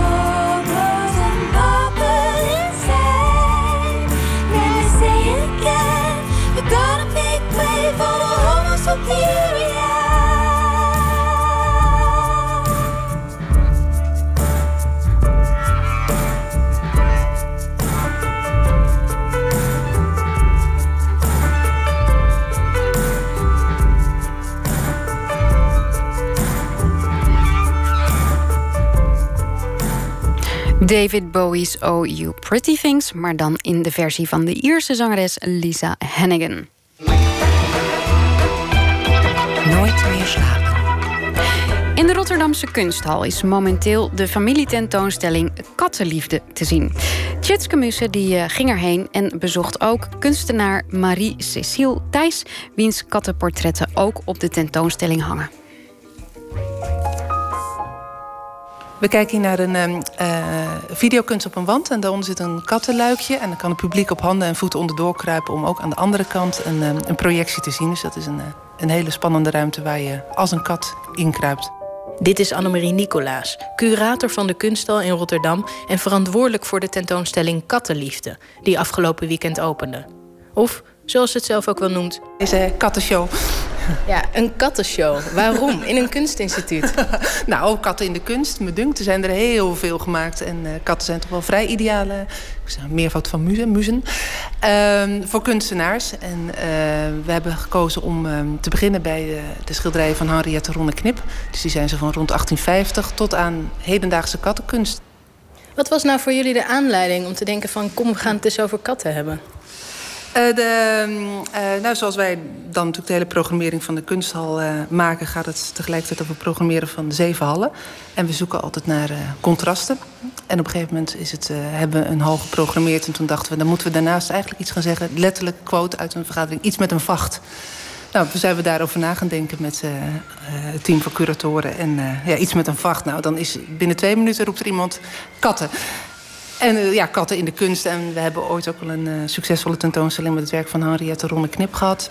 En dan doortrekken inderdaad naar de YouTube-filmpjes en hedendaagse kunst. Dat was wel iets wat we in het jubileumjaar heel graag uh, wilden gaan doen. Het is ook gewoon een beetje scoren. Het is niet scoren, het is heel aantrekkelijk en het is fijn. En het is een familietentoonstelling en het is toegankelijk. Maar uiteraard zijn katten populair, dat is, dat is niet te ontkennen. Ik moet bekennen, ik ben niet per se een kattenliefhebber. En ik was een beetje cynisch over zo'n kattenshow in de kunsthal. Iedereen houdt van katten. Lekker makkelijk scoren, dacht ik. Maar dat was te simpel gedacht. Katten blijken namelijk een grote inspiratiebron te zijn geweest voor grote kunstenaars als Picasso, Kees van Dongen en Karel Appel. Prachtige werken die hier ook te zien zijn, naast videokunst van hedendaagse kunstenaars. Maar we beginnen met schattige, slapende poezen tussen fruitschalen en planten van de 19e eeuwse Henriette Ronner Knip. Wat we inderdaad op de schilderijen van uh, Ronne Knip zien... is natuurlijk het, het hele, nou, bijna het extreem poezelige, het schattige... de luxe interieurs, de luxe katten daarin, uh, de mooie materialen, heel gedetailleerd. Aan de andere kant, in diezelfde periode speelden ook de, de affiches in, uh, in Parijs... waar we een aantal van hebben hangen. En daar stond de kat toch voor nou, de grote verleiding en het olala... en bijna de, nou het nachtclubleven. Dus daar had de kat bijna een tegenovergestelde uh, rol daarin. En dat vind ik ook wel, dat is de onderliggende verhaallijn van de tentoonstelling. Het dubbelhartige van de kat. Aan de ene kant lief, aan de andere kant ook buitengewoon nijdig. Aanhankelijk en uh, onafhankelijk. Het rebelse. En toch ook weer een huisdier zijn. En dat zie je eigenlijk heel goed terug in diezelfde periode. Zo rond 1900. En dat hangt ook in de tentoonstelling tegenover elkaar. Van de kat als nou ja, heel schattig huiselijk beest... tot de kat als ultieme verleidster. De kat als schattig beest, de kat als verleidster, de kat als rebel in kattenfilmpjes. Het is hier in de kunsthal allemaal te zien. In het werk van fotograaf Marise Siel Thijs heeft de kat een heel andere rol. Bij haar zie je katten met kroontjes op en met 19e-eeuwse witte kragen om die statig de camera inkijken. Als mensen. Ik bezoek haar in haar atelier in Rotterdam. Hallo. Dag, hallo. Hi. Tjitske. Maurice Siel. Dus dit is jouw, uh, ja, dit is jouw uh, atelier, de ruimte waar je atelier hebt. Inderdaad, dit is, uh, het atelier zit in een oud schoolgebouw. En hier werken allemaal kunstenaars. Hier is het. Kijk, een hele grote fotostudio. Inderdaad. Met noorderlicht. Maar ik gebruik veel, uh, ik gebruik eigenlijk met name kunstlicht. Maar het lichtval in de studio is prachtig. Marie-Cécile Thijs maakt geanceneerde portretten. Van mensen, van dieren en van eten. Haar gebruik van licht doet denken aan de 17e-eeuwse schildermeesters. Aan Rembrandt, Met grote licht-donker contrasten. Ja, ze noemen het wel oud-Hollands licht, maar het, wordt, het is, komt, ook, ja, het komt uit Italië en is in België ook toegepast. En uh, ik vind het heel fijn om dat te gebruiken in mijn werk. Daardoor krijgt het uh, ook, ik denk ook wel door de composities, uh, hoor ik vaak dat mijn werk iets schilderachtigs heeft. Het is tegelijkertijd fotografie, echt modern werk ook. Dat, dat is het leuk aan fotografie ook. Het geeft, fotografie geeft altijd de illusie dat het iets met de werkelijkheid te maken heeft. Maar mijn werk heeft eigenlijk heel vaak heel weinig met de werkelijkheid te maken. Want je anseneert het heel precies. Precies. Het is eigenlijk uh, illusionair, om het zo te zeggen. Maar het is, ik, wat ik, wil, ik wil het laten overkomen alsof het echt zou kunnen gebeuren. Dus dat is, uh, ik, ik, wil het over, laten komen alsof het echt kan gebeuren. Dus dat je niet denkt van oké, okay, wat ik zie kan eigenlijk niet. En dat je je daarop focust, maar dat je dat vergeet. En dat je naar iets kijkt en dat je denkt, oh, nou, waarom niet? Ja, waarom niet? Dat denk je ook als je haar eerste foto's met katten ziet. Met een grote 17e eeuwse witte plooikraag om. Ik vind bepaalde thema's heel mooi. Uh, bijvoorbeeld uh, de, uh, de, de kraag, de, de, de 17e eeuwse plooikraag... is een heel archetypisch kledingstuk. Dat werd vroeger heel veel gedragen, vooral door de heren en de dames van stand. Maar het is ook een heel mooi, eigenlijk heel eenvoudig kledingstuk... wat wat de boel helemaal op uh, ligt. Het ligt letterlijk het hoofd op, het uh, licht weer kaast op het gezicht. En ik wilde daar heel graag iets mee doen. Maar dan vertalen naar nu. Want dat, dat is wat ik doe. Ik verbind heden en verleden. Eigenlijk is mijn werk een soort tijdmachine. Je kijkt ernaar en je denkt, is het oud? Nou, ook weer niet, want je ziet ook dat het heel modern is. En daarom leek het me erg leuk om iets met die kraag te doen. Uh, ik heb eerst uh, geprobeerd zo'n kraag na te maken, maar die vond ik eigenlijk niet mooi genoeg. Maar er is één kraag en dat is de mooiste ter wereld. En die is ook heel uniek. En die ligt in de collectie van het Rijksmuseum. Maar dat is een 17, een echte 17e-eeuwse kraag. En die mag je niet met de handen aanraken, want dan verpulvert die bij wijze van spreken. Want er zit 19 meter linnen batist in. Dat is dus een heel, heel bijzonder, heel bijzonder ding. En ik wilde daar heel graag mee werken. En nou ja, het, uh, het, Rijksmuseum heeft mij toegestaan om uh, de kraag te fotograferen, los in het gekoelde depot van het museum. Dus onder het museum. En ik heb de, daarna de kraag verwerkt in mijn portretten. Dus door middel van digitale bewerking. Zullen we er eens naar heen toe lopen? De zwarte kat. Nee, een grijze kat is dit, denk ik, of niet? Ja, ze noemen dat een blauwe kat. Maar hij is, ik, vind hem erg, ik vind hem grijs. En dat is de eerste die ik heb gemaakt. En deze is ook opgenomen in de collectie van het Rijksmuseum. Die kijkt je recht aan. Uh, echt een stoutmoedig uh, dier. Ik vind het worden echte heerschappen. Ze zijn het eigenlijk al. Maar de kraag versterkt eigenlijk hun persoonlijkheid. En wat ik, ja, wat ik, wat ik feitelijk doe, is... ik verwerk menselijke elementen in, in het werk. Dus eigenlijk worden het soort nieuwe personages. Deze kat is een nieuw 17e-eeuws personage. En als je hem zo ziet, dan denk je, ja, ja, natuurlijk, waarom niet? En dat is wel leuk aan katten. Ze kunnen dat heel uh, goed hebben, zo'n kraag. Maar het is natuurlijk ook heel erg van deze tijd om menselijke eigenschappen op zo'n kat te projecteren. Om het, ook als het ons huisdier is, dan is het ook een beetje een, een huisgenoot, een echte een, een, een menselijke vriend. Nou, dat is natuurlijk wat we allemaal doen. We projecteren onze gevoelens en, en, en onze verwachtingen en onze wereld eigenlijk op dieren. En ik, ben, ik vraag me wel eens af wat ze daar zelf van vinden. Ja, heb je dat wel eens getest? Ik had hiervoor gezet. Nee. Ja, ik probeer dat natuurlijk wel. Dat, dat is toch, blijft altijd, het blijft toch wel een stukje mysterie. dat is wel heel leuk. Uh, mensen projecteren zichzelf op dieren. En dat is wat ik. Uh, en dat verwerk ik in mijn werk. Kijk, als je een kat fotografeert en je, je, je, je geeft de menselijke trekken mee, dan. Um, communiceert dat misschien wel sterker juist. Bijvoorbeeld als je een kat eh, als een koning fotografeert, dan wordt het misschien wel extra majestueus. Omdat als je een normaal iemand een kroontje op zou zetten, is dat iets te direct. Want dan denk je van oké, is dat dan een koning? Maar ja, uh, dat, ja dat, uh, ik vind het eigenlijk wel interessant om dat middels een dier te doen. Ehm, ik wil niet alles uitleggen. En, en, daarom is het denk ik ook wel leuk om met dieren te werken. Omdat het een indirecte vorm is om uh, iets te communiceren. Natuurlijk, in, in, een portret doe je dat ook. Wat ik altijd wel mooi vind in een portret... dat je laat zien hoe iemand is. Maar je ziet natuurlijk ook altijd uh, wat, er, wat er niet is. Of wat je niet kan zien uh, direct. En dat maakt een portret interessant. Maar goed, het zijn ook esthetisch mooie dieren. Ik bedoel, is een, is een koe ook fotogeniek? Ja, ik vind een koe ook zeer fotogeniek. Eh, ik zou hem niet zo snel een kraag omhangen. Maar misschien, ja... Ik heb het wel eens, uh, ik, ik, heb het wel eens geprobeerd met, met andere dieren. Um, maar ik moet zeggen, de katten die lenen zich er het meest voor. In ieder geval in deze vorm. En hoe, hoe heb je uh, deze kat zover gekregen om... Uh, ik bedoel, hij heeft stil moeten zitten, toch? Mm -hmm. Hoe doe je dat? Nou, ze zitten vaak, ze zijn heel rustig bij mij vaak. Uh, soms vallen ze gewoon in slaap. Dan moet je ze weer even wakker maken.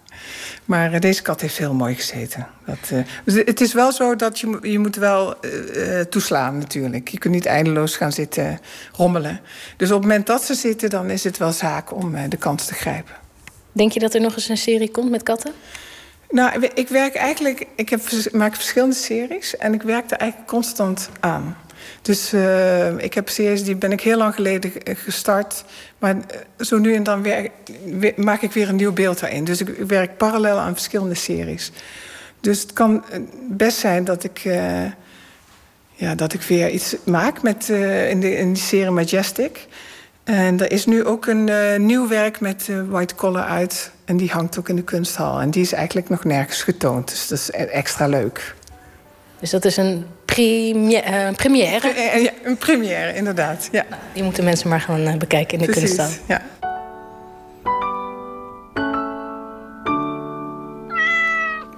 Tjitske Musse en uh, kunstenaar Marie-Cecile Thijs...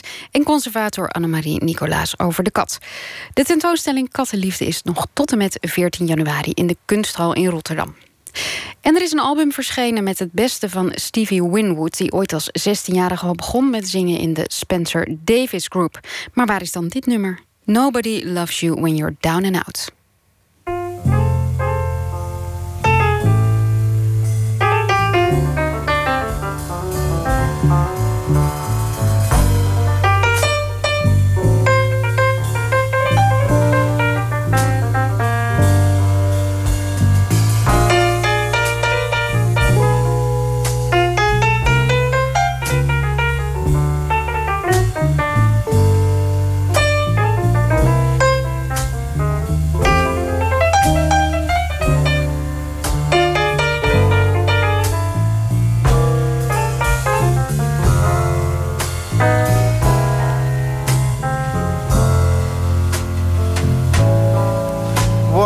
Once I lived the life of a millionaire.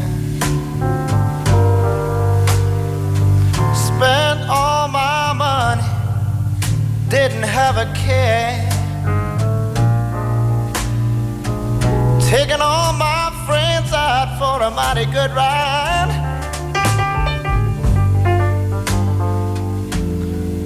Bootleg liquor, champagne, and wine.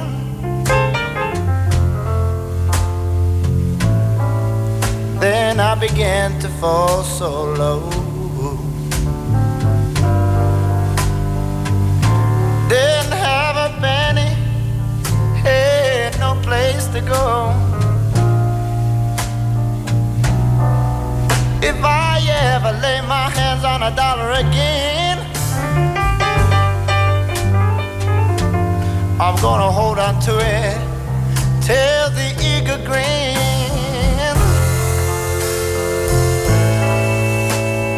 nobody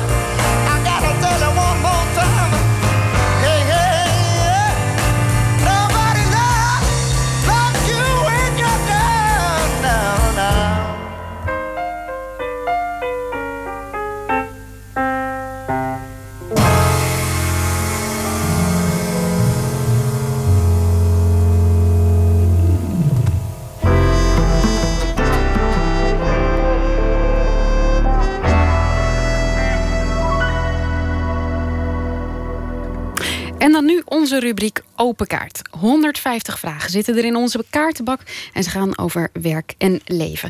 Vandaag doet acteur Bram Suiker een greep in de bak. Hij studeerde in 2013 af aan de Toneelacademie Maastricht, was te zien in verschillende televisieseries en theaterproducties en maakt sinds vorig jaar deel uit van het vaste ensemble van Nationaal Toneel. Momenteel is hij te zien in het toneelstuk uh, de Het verzamelde werk van uh, William Shakespeare, ingekort, gelukkig. En uh, daarin worden alle stukken van Shakespeare op één avond gespeeld. Een dolkomische Shakespeare-revue noemde de Volkskrant het stuk vandaag, waarbij Bram Suiker de show steelt. Bram, welkom. hallo. Het is natuurlijk een groepsding, een, een toneelstuk, maar het is toch wel leuk als de Volkskrant dat schrijft, of niet? Dat is heel vlijend, ja. ja. ja. Zeker, is leuk om te horen. Maar in een andere recensie staat dan weer dat ik door merg en been ga. Dus. Oeh, merg en been, is dat slecht of is dat goed? Ja, nee, dat was heel slecht bedoeld. We hebben een hele mooie recensie gehad in de Volkskrant van Hein Jansen. En een andere recensie in de Parool, die vond het helemaal niks. En de theaterkrant die zat er weer een beetje tussenin. Hm. Dus dat kan ik alle kanten op. Wat doe je daar dan mee? Waarom lees je ze überhaupt eigenlijk?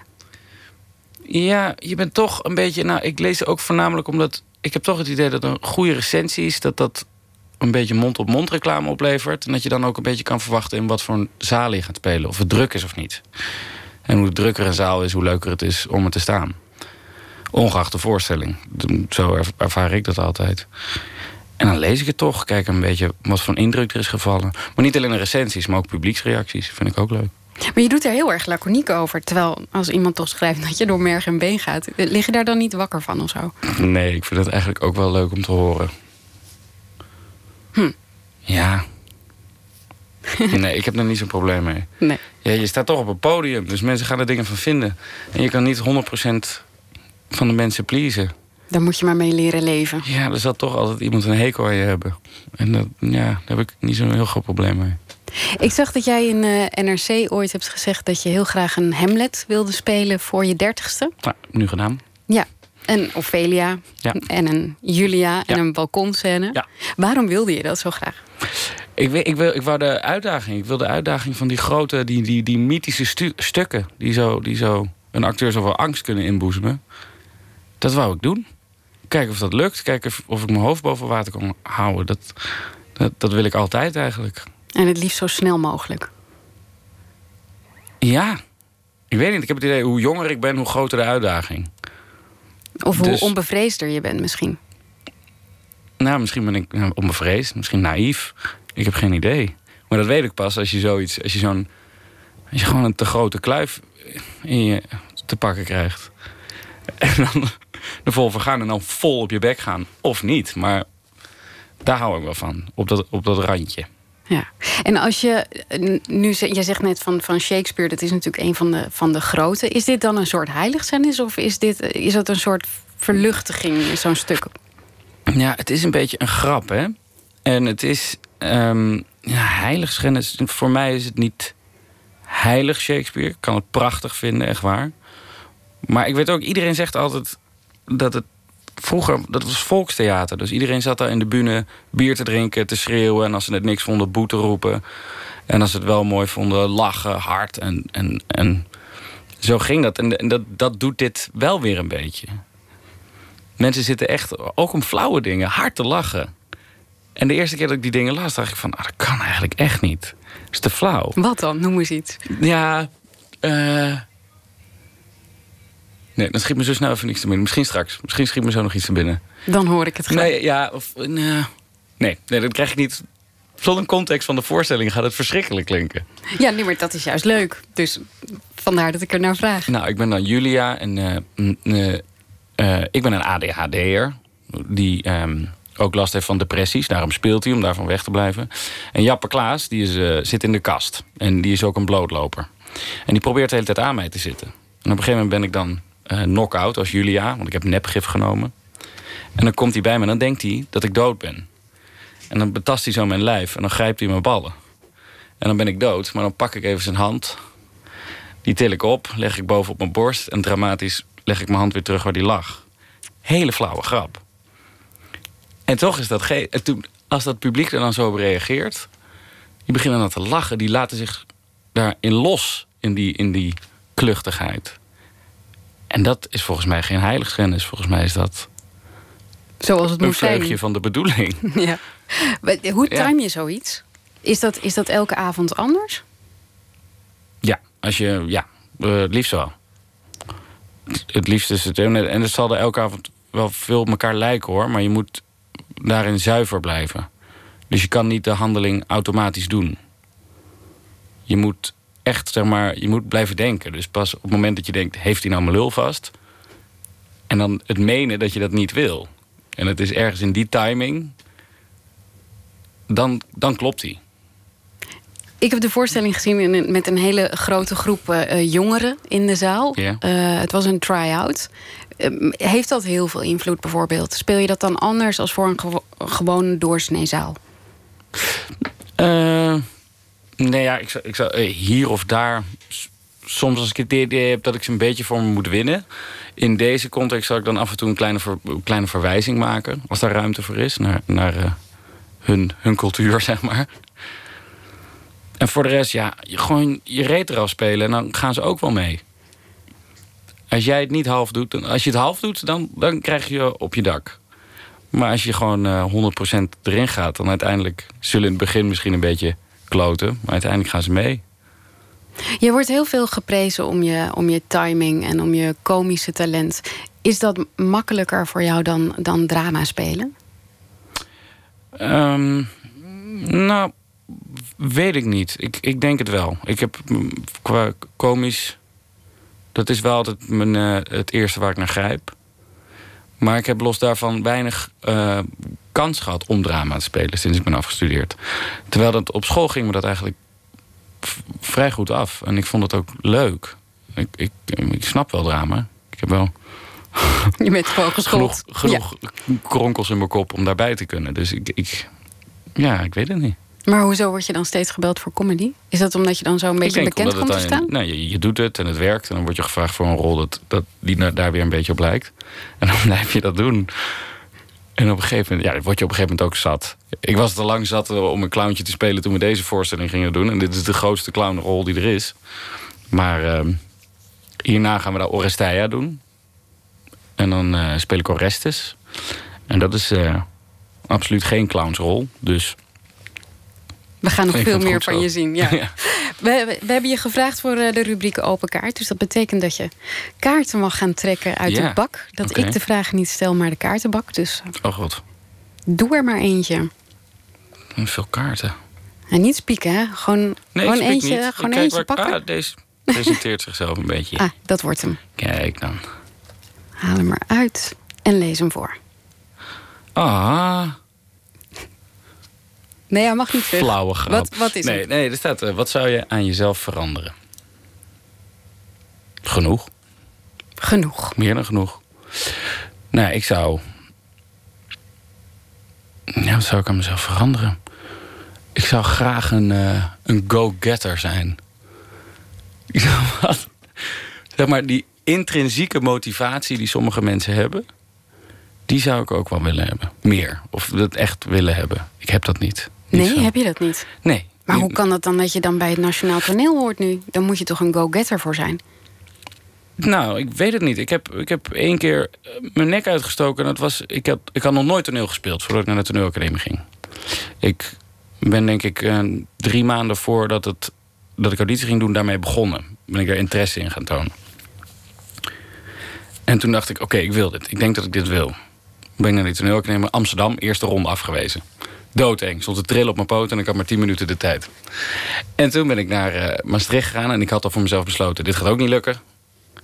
En dan, eh, dan ga ik een jaar lang heel veel proberen te spelen. Whatever. En dan ga ik het nog een keer proberen. Maar toen werd ik aangenomen.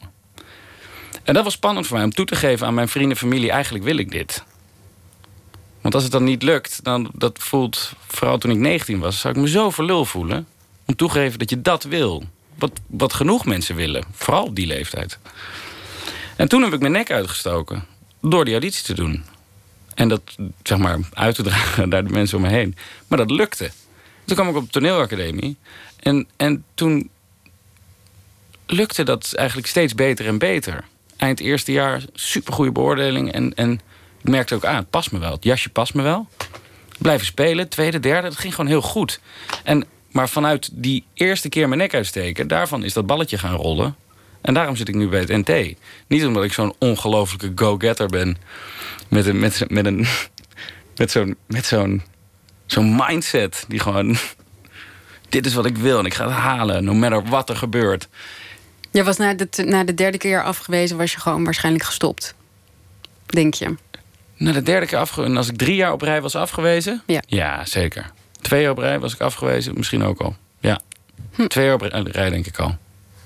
Een beetje meer go-getter dan. Nou, nog een kaart. Nog een kaart? Ja. Oké. Wie was de eerste dode die je gezien hebt? Ja. Het eerste, ik denk het eerste lichaam. Het eerste dode lichaam. Het eerste dode lichaam dat ik in mijn leven heb gezien. Ik weet niet of ik een dood lichaam heb gezien in mijn leven. Geen oma's of opa's overleden die je gezien hebt? Nee. Mijn opa's en oma's leven nog. Eentje is overleden, maar ik heb haar nooit, uh, nooit het lijk gezien. Geloof ik. Of ik heb dat gewoon geblokt. Het zou ook nog kunnen. Ik was al best wel oud toen ik afscheid van haar nam.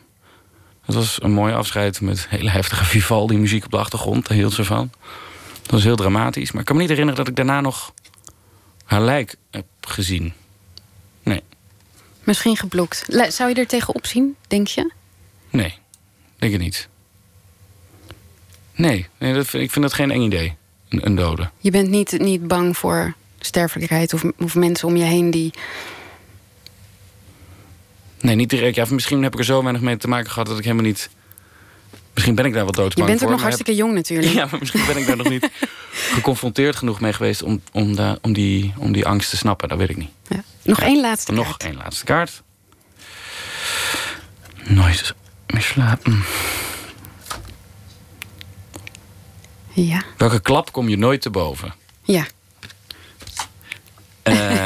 Hele gezellige vragen. Allemaal vragen die ik niet wil beantwoorden. niet. Daarom zitten ze in die bak. Kijken, welke klap kom ik nooit te boven? Ja, je mag ook een ander pakken. mag. Ja, vooruit. Ja? Ja. Oké. Okay. Anders wordt het zo gedeprimeerd. Het is echt heel zwaar alles wat ik ja. pluk hier. Oh jee. Geloof je in God? Nee. Ja. Volgende. Waar geef je het meeste geld aan uit? Uh, Goeie vraag. Eten en drinken.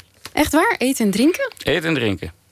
Je houdt van, van lekker uit eten of je hebt gewoon heel weinig geld en je geeft het alleen maar uit aan eten en drinken? Nee, ik heb wel. Ik, ik, ik, ik, ik, ik ja, waar geef ik mijn geld? Om eerlijk te zijn, dit is een hele goede vraag waar ik zelf nu ook mee bezig ben. Want ik, heb, ik, ik verdien in principe goed, maar waar het allemaal heen gaat, ik heb werkelijk geen idee. Ik denk eten en drinken. Ik weet niet waar anders aan. Kleding? Nee, niet zoveel. Uitgaan? Of hoort dat bij eten en drinken? Uitgaan doe ik sinds anderhalf jaar ook niet zo heel veel meer. Uh, nee, geen idee. Ik ga ook niet vaak op vakantie. Nee. Um, dan moet je daarover na gaan denken, Bram. Ja, dat is hem. Nou, dan stuur, ik je, stuur ik je daarmee de nacht in. Hartelijk dank uh, voor je komst naar de studio. Bram Suiker. Het gezelschap van het Nationaal Toneel reist met het verzamelde werk van William Shakespeare tot en met 21 januari 2018 door het land. Ze ontmoeten elkaar in het Blindeninstituut in Bamako, in Mali. Uh, Amadou en Mariam, beide blind. In de muziek vonden ze elkaar en sinds 1980 treden ze al samen op. Binnenkort verschijnt van hen een nieuw album en daarvan draaien we hier alvast Bofu Safu.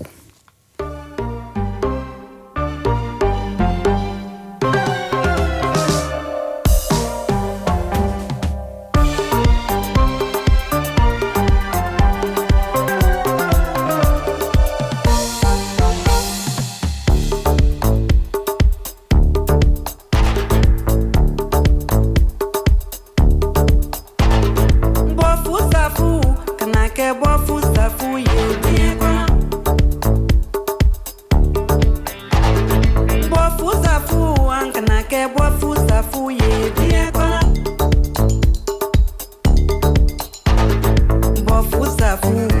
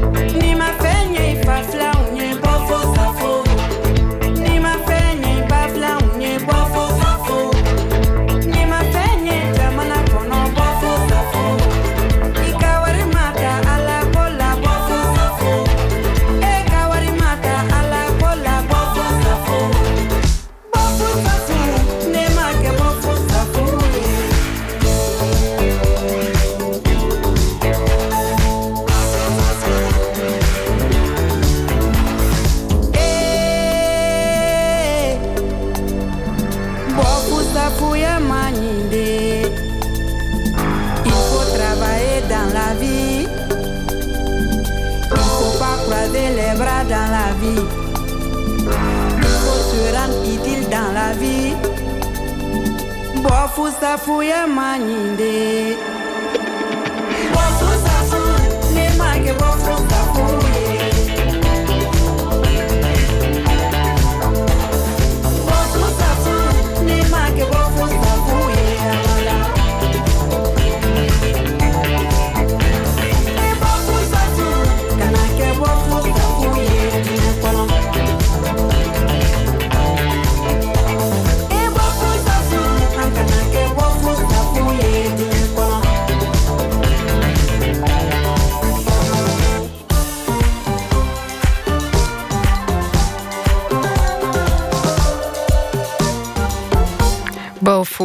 Van The Blind Couple from Mali. Amadou en Mariam. En dan gaan we verder met 1 minuut. Een serie vol wonderlijke verhalen in 60 seconden. De bijdrage van vandaag heet Boekenwind. Pst, 1 minuut. Ik stond in een boekhandel. In een boek aan het bladeren. En op een gegeven moment valt mijn oog op een passage over een eh, bergwind. De föhn. Het is een wind die langzaam uit het hoge bergte naar beneden kruipt... en het gemoed bij de mensen omhoog brengt.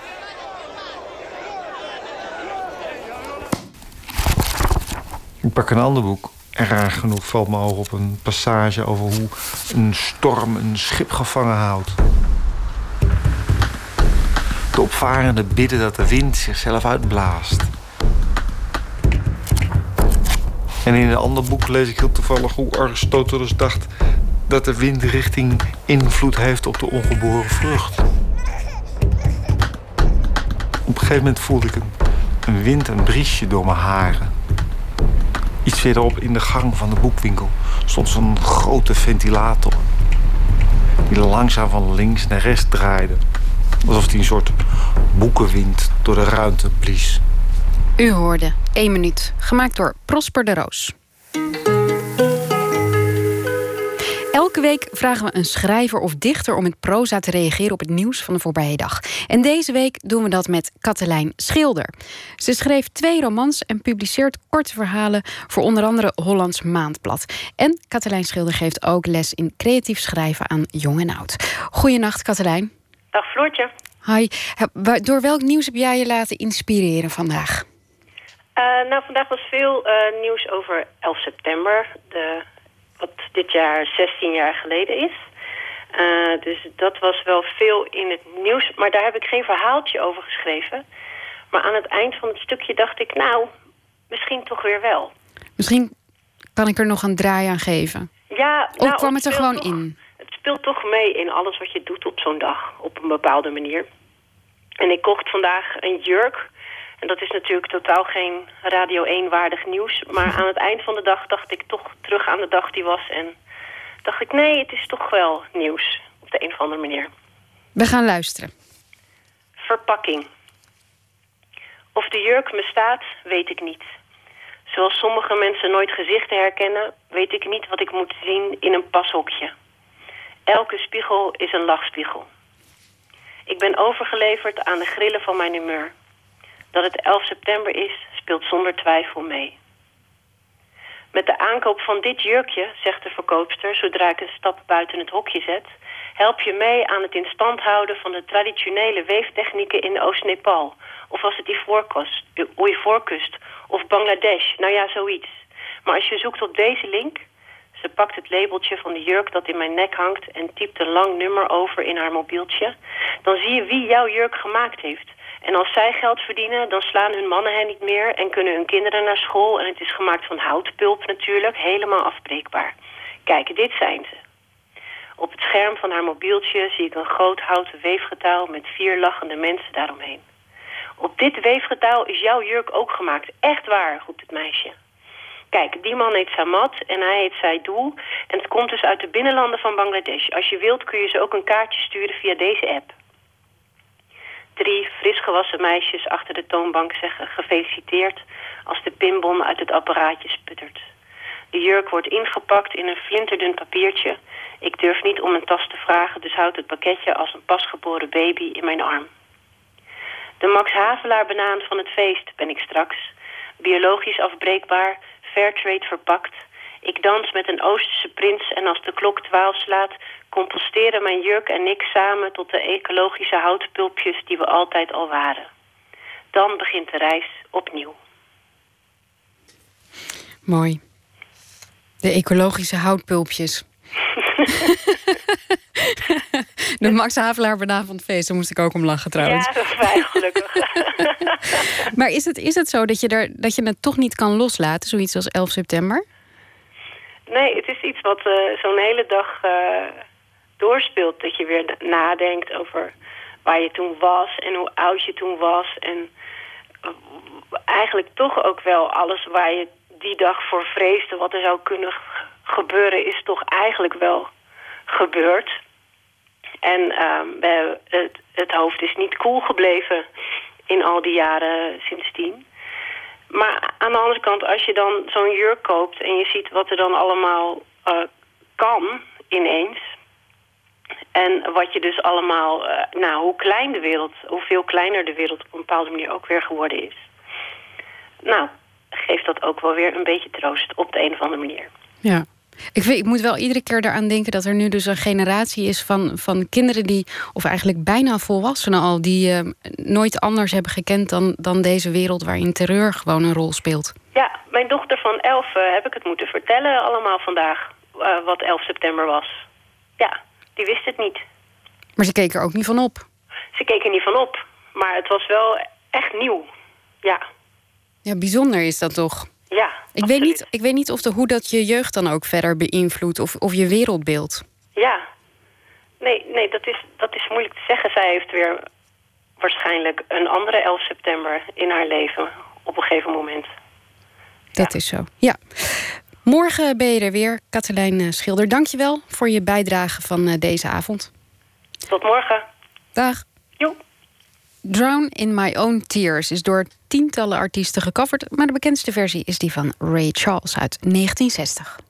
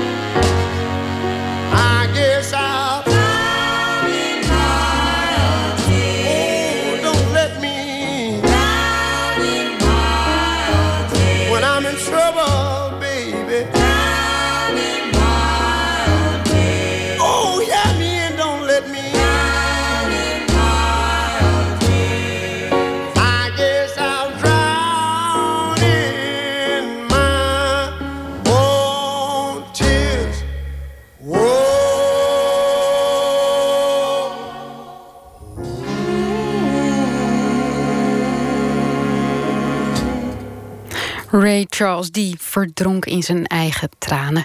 Drown in my own tears was dat. Komende zaterdag is in Utrecht de 35e Nacht van de Poëzie. En om alvast in de stemming te komen, sluiten we deze week de uitzendingen af met een opname uit een eerdere editie van de nacht. Vandaag is het woord aan Astrid Roemer met het gedicht Vanwege het meisje April.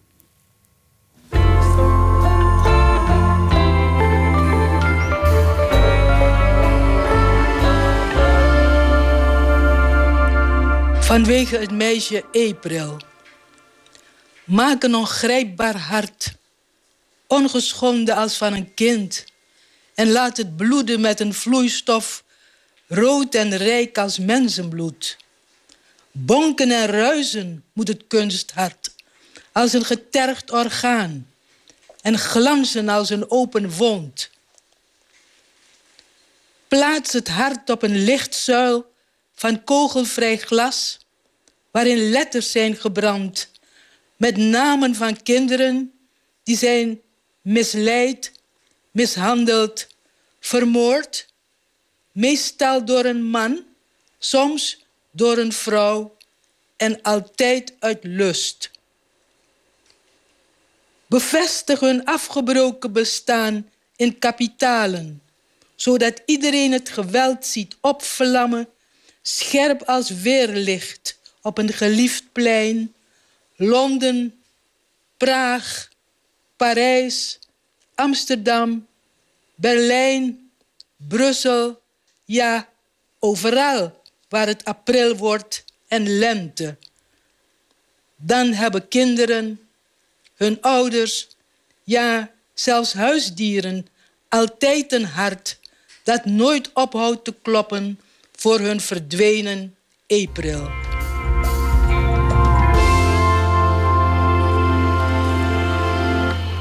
U hoorde Astrid Roemer met het gedicht Vanwege het meisje April.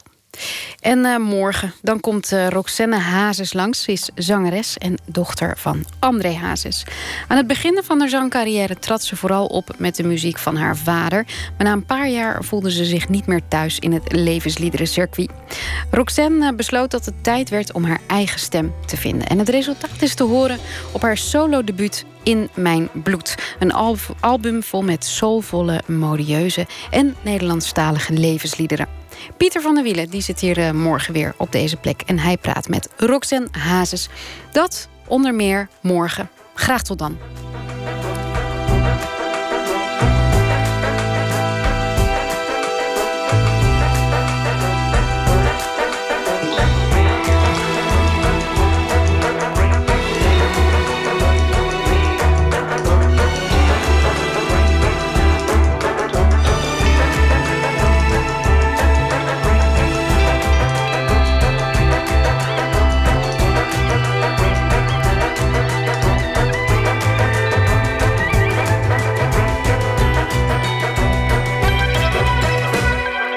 Radio 1, het nieuws van alle kanten.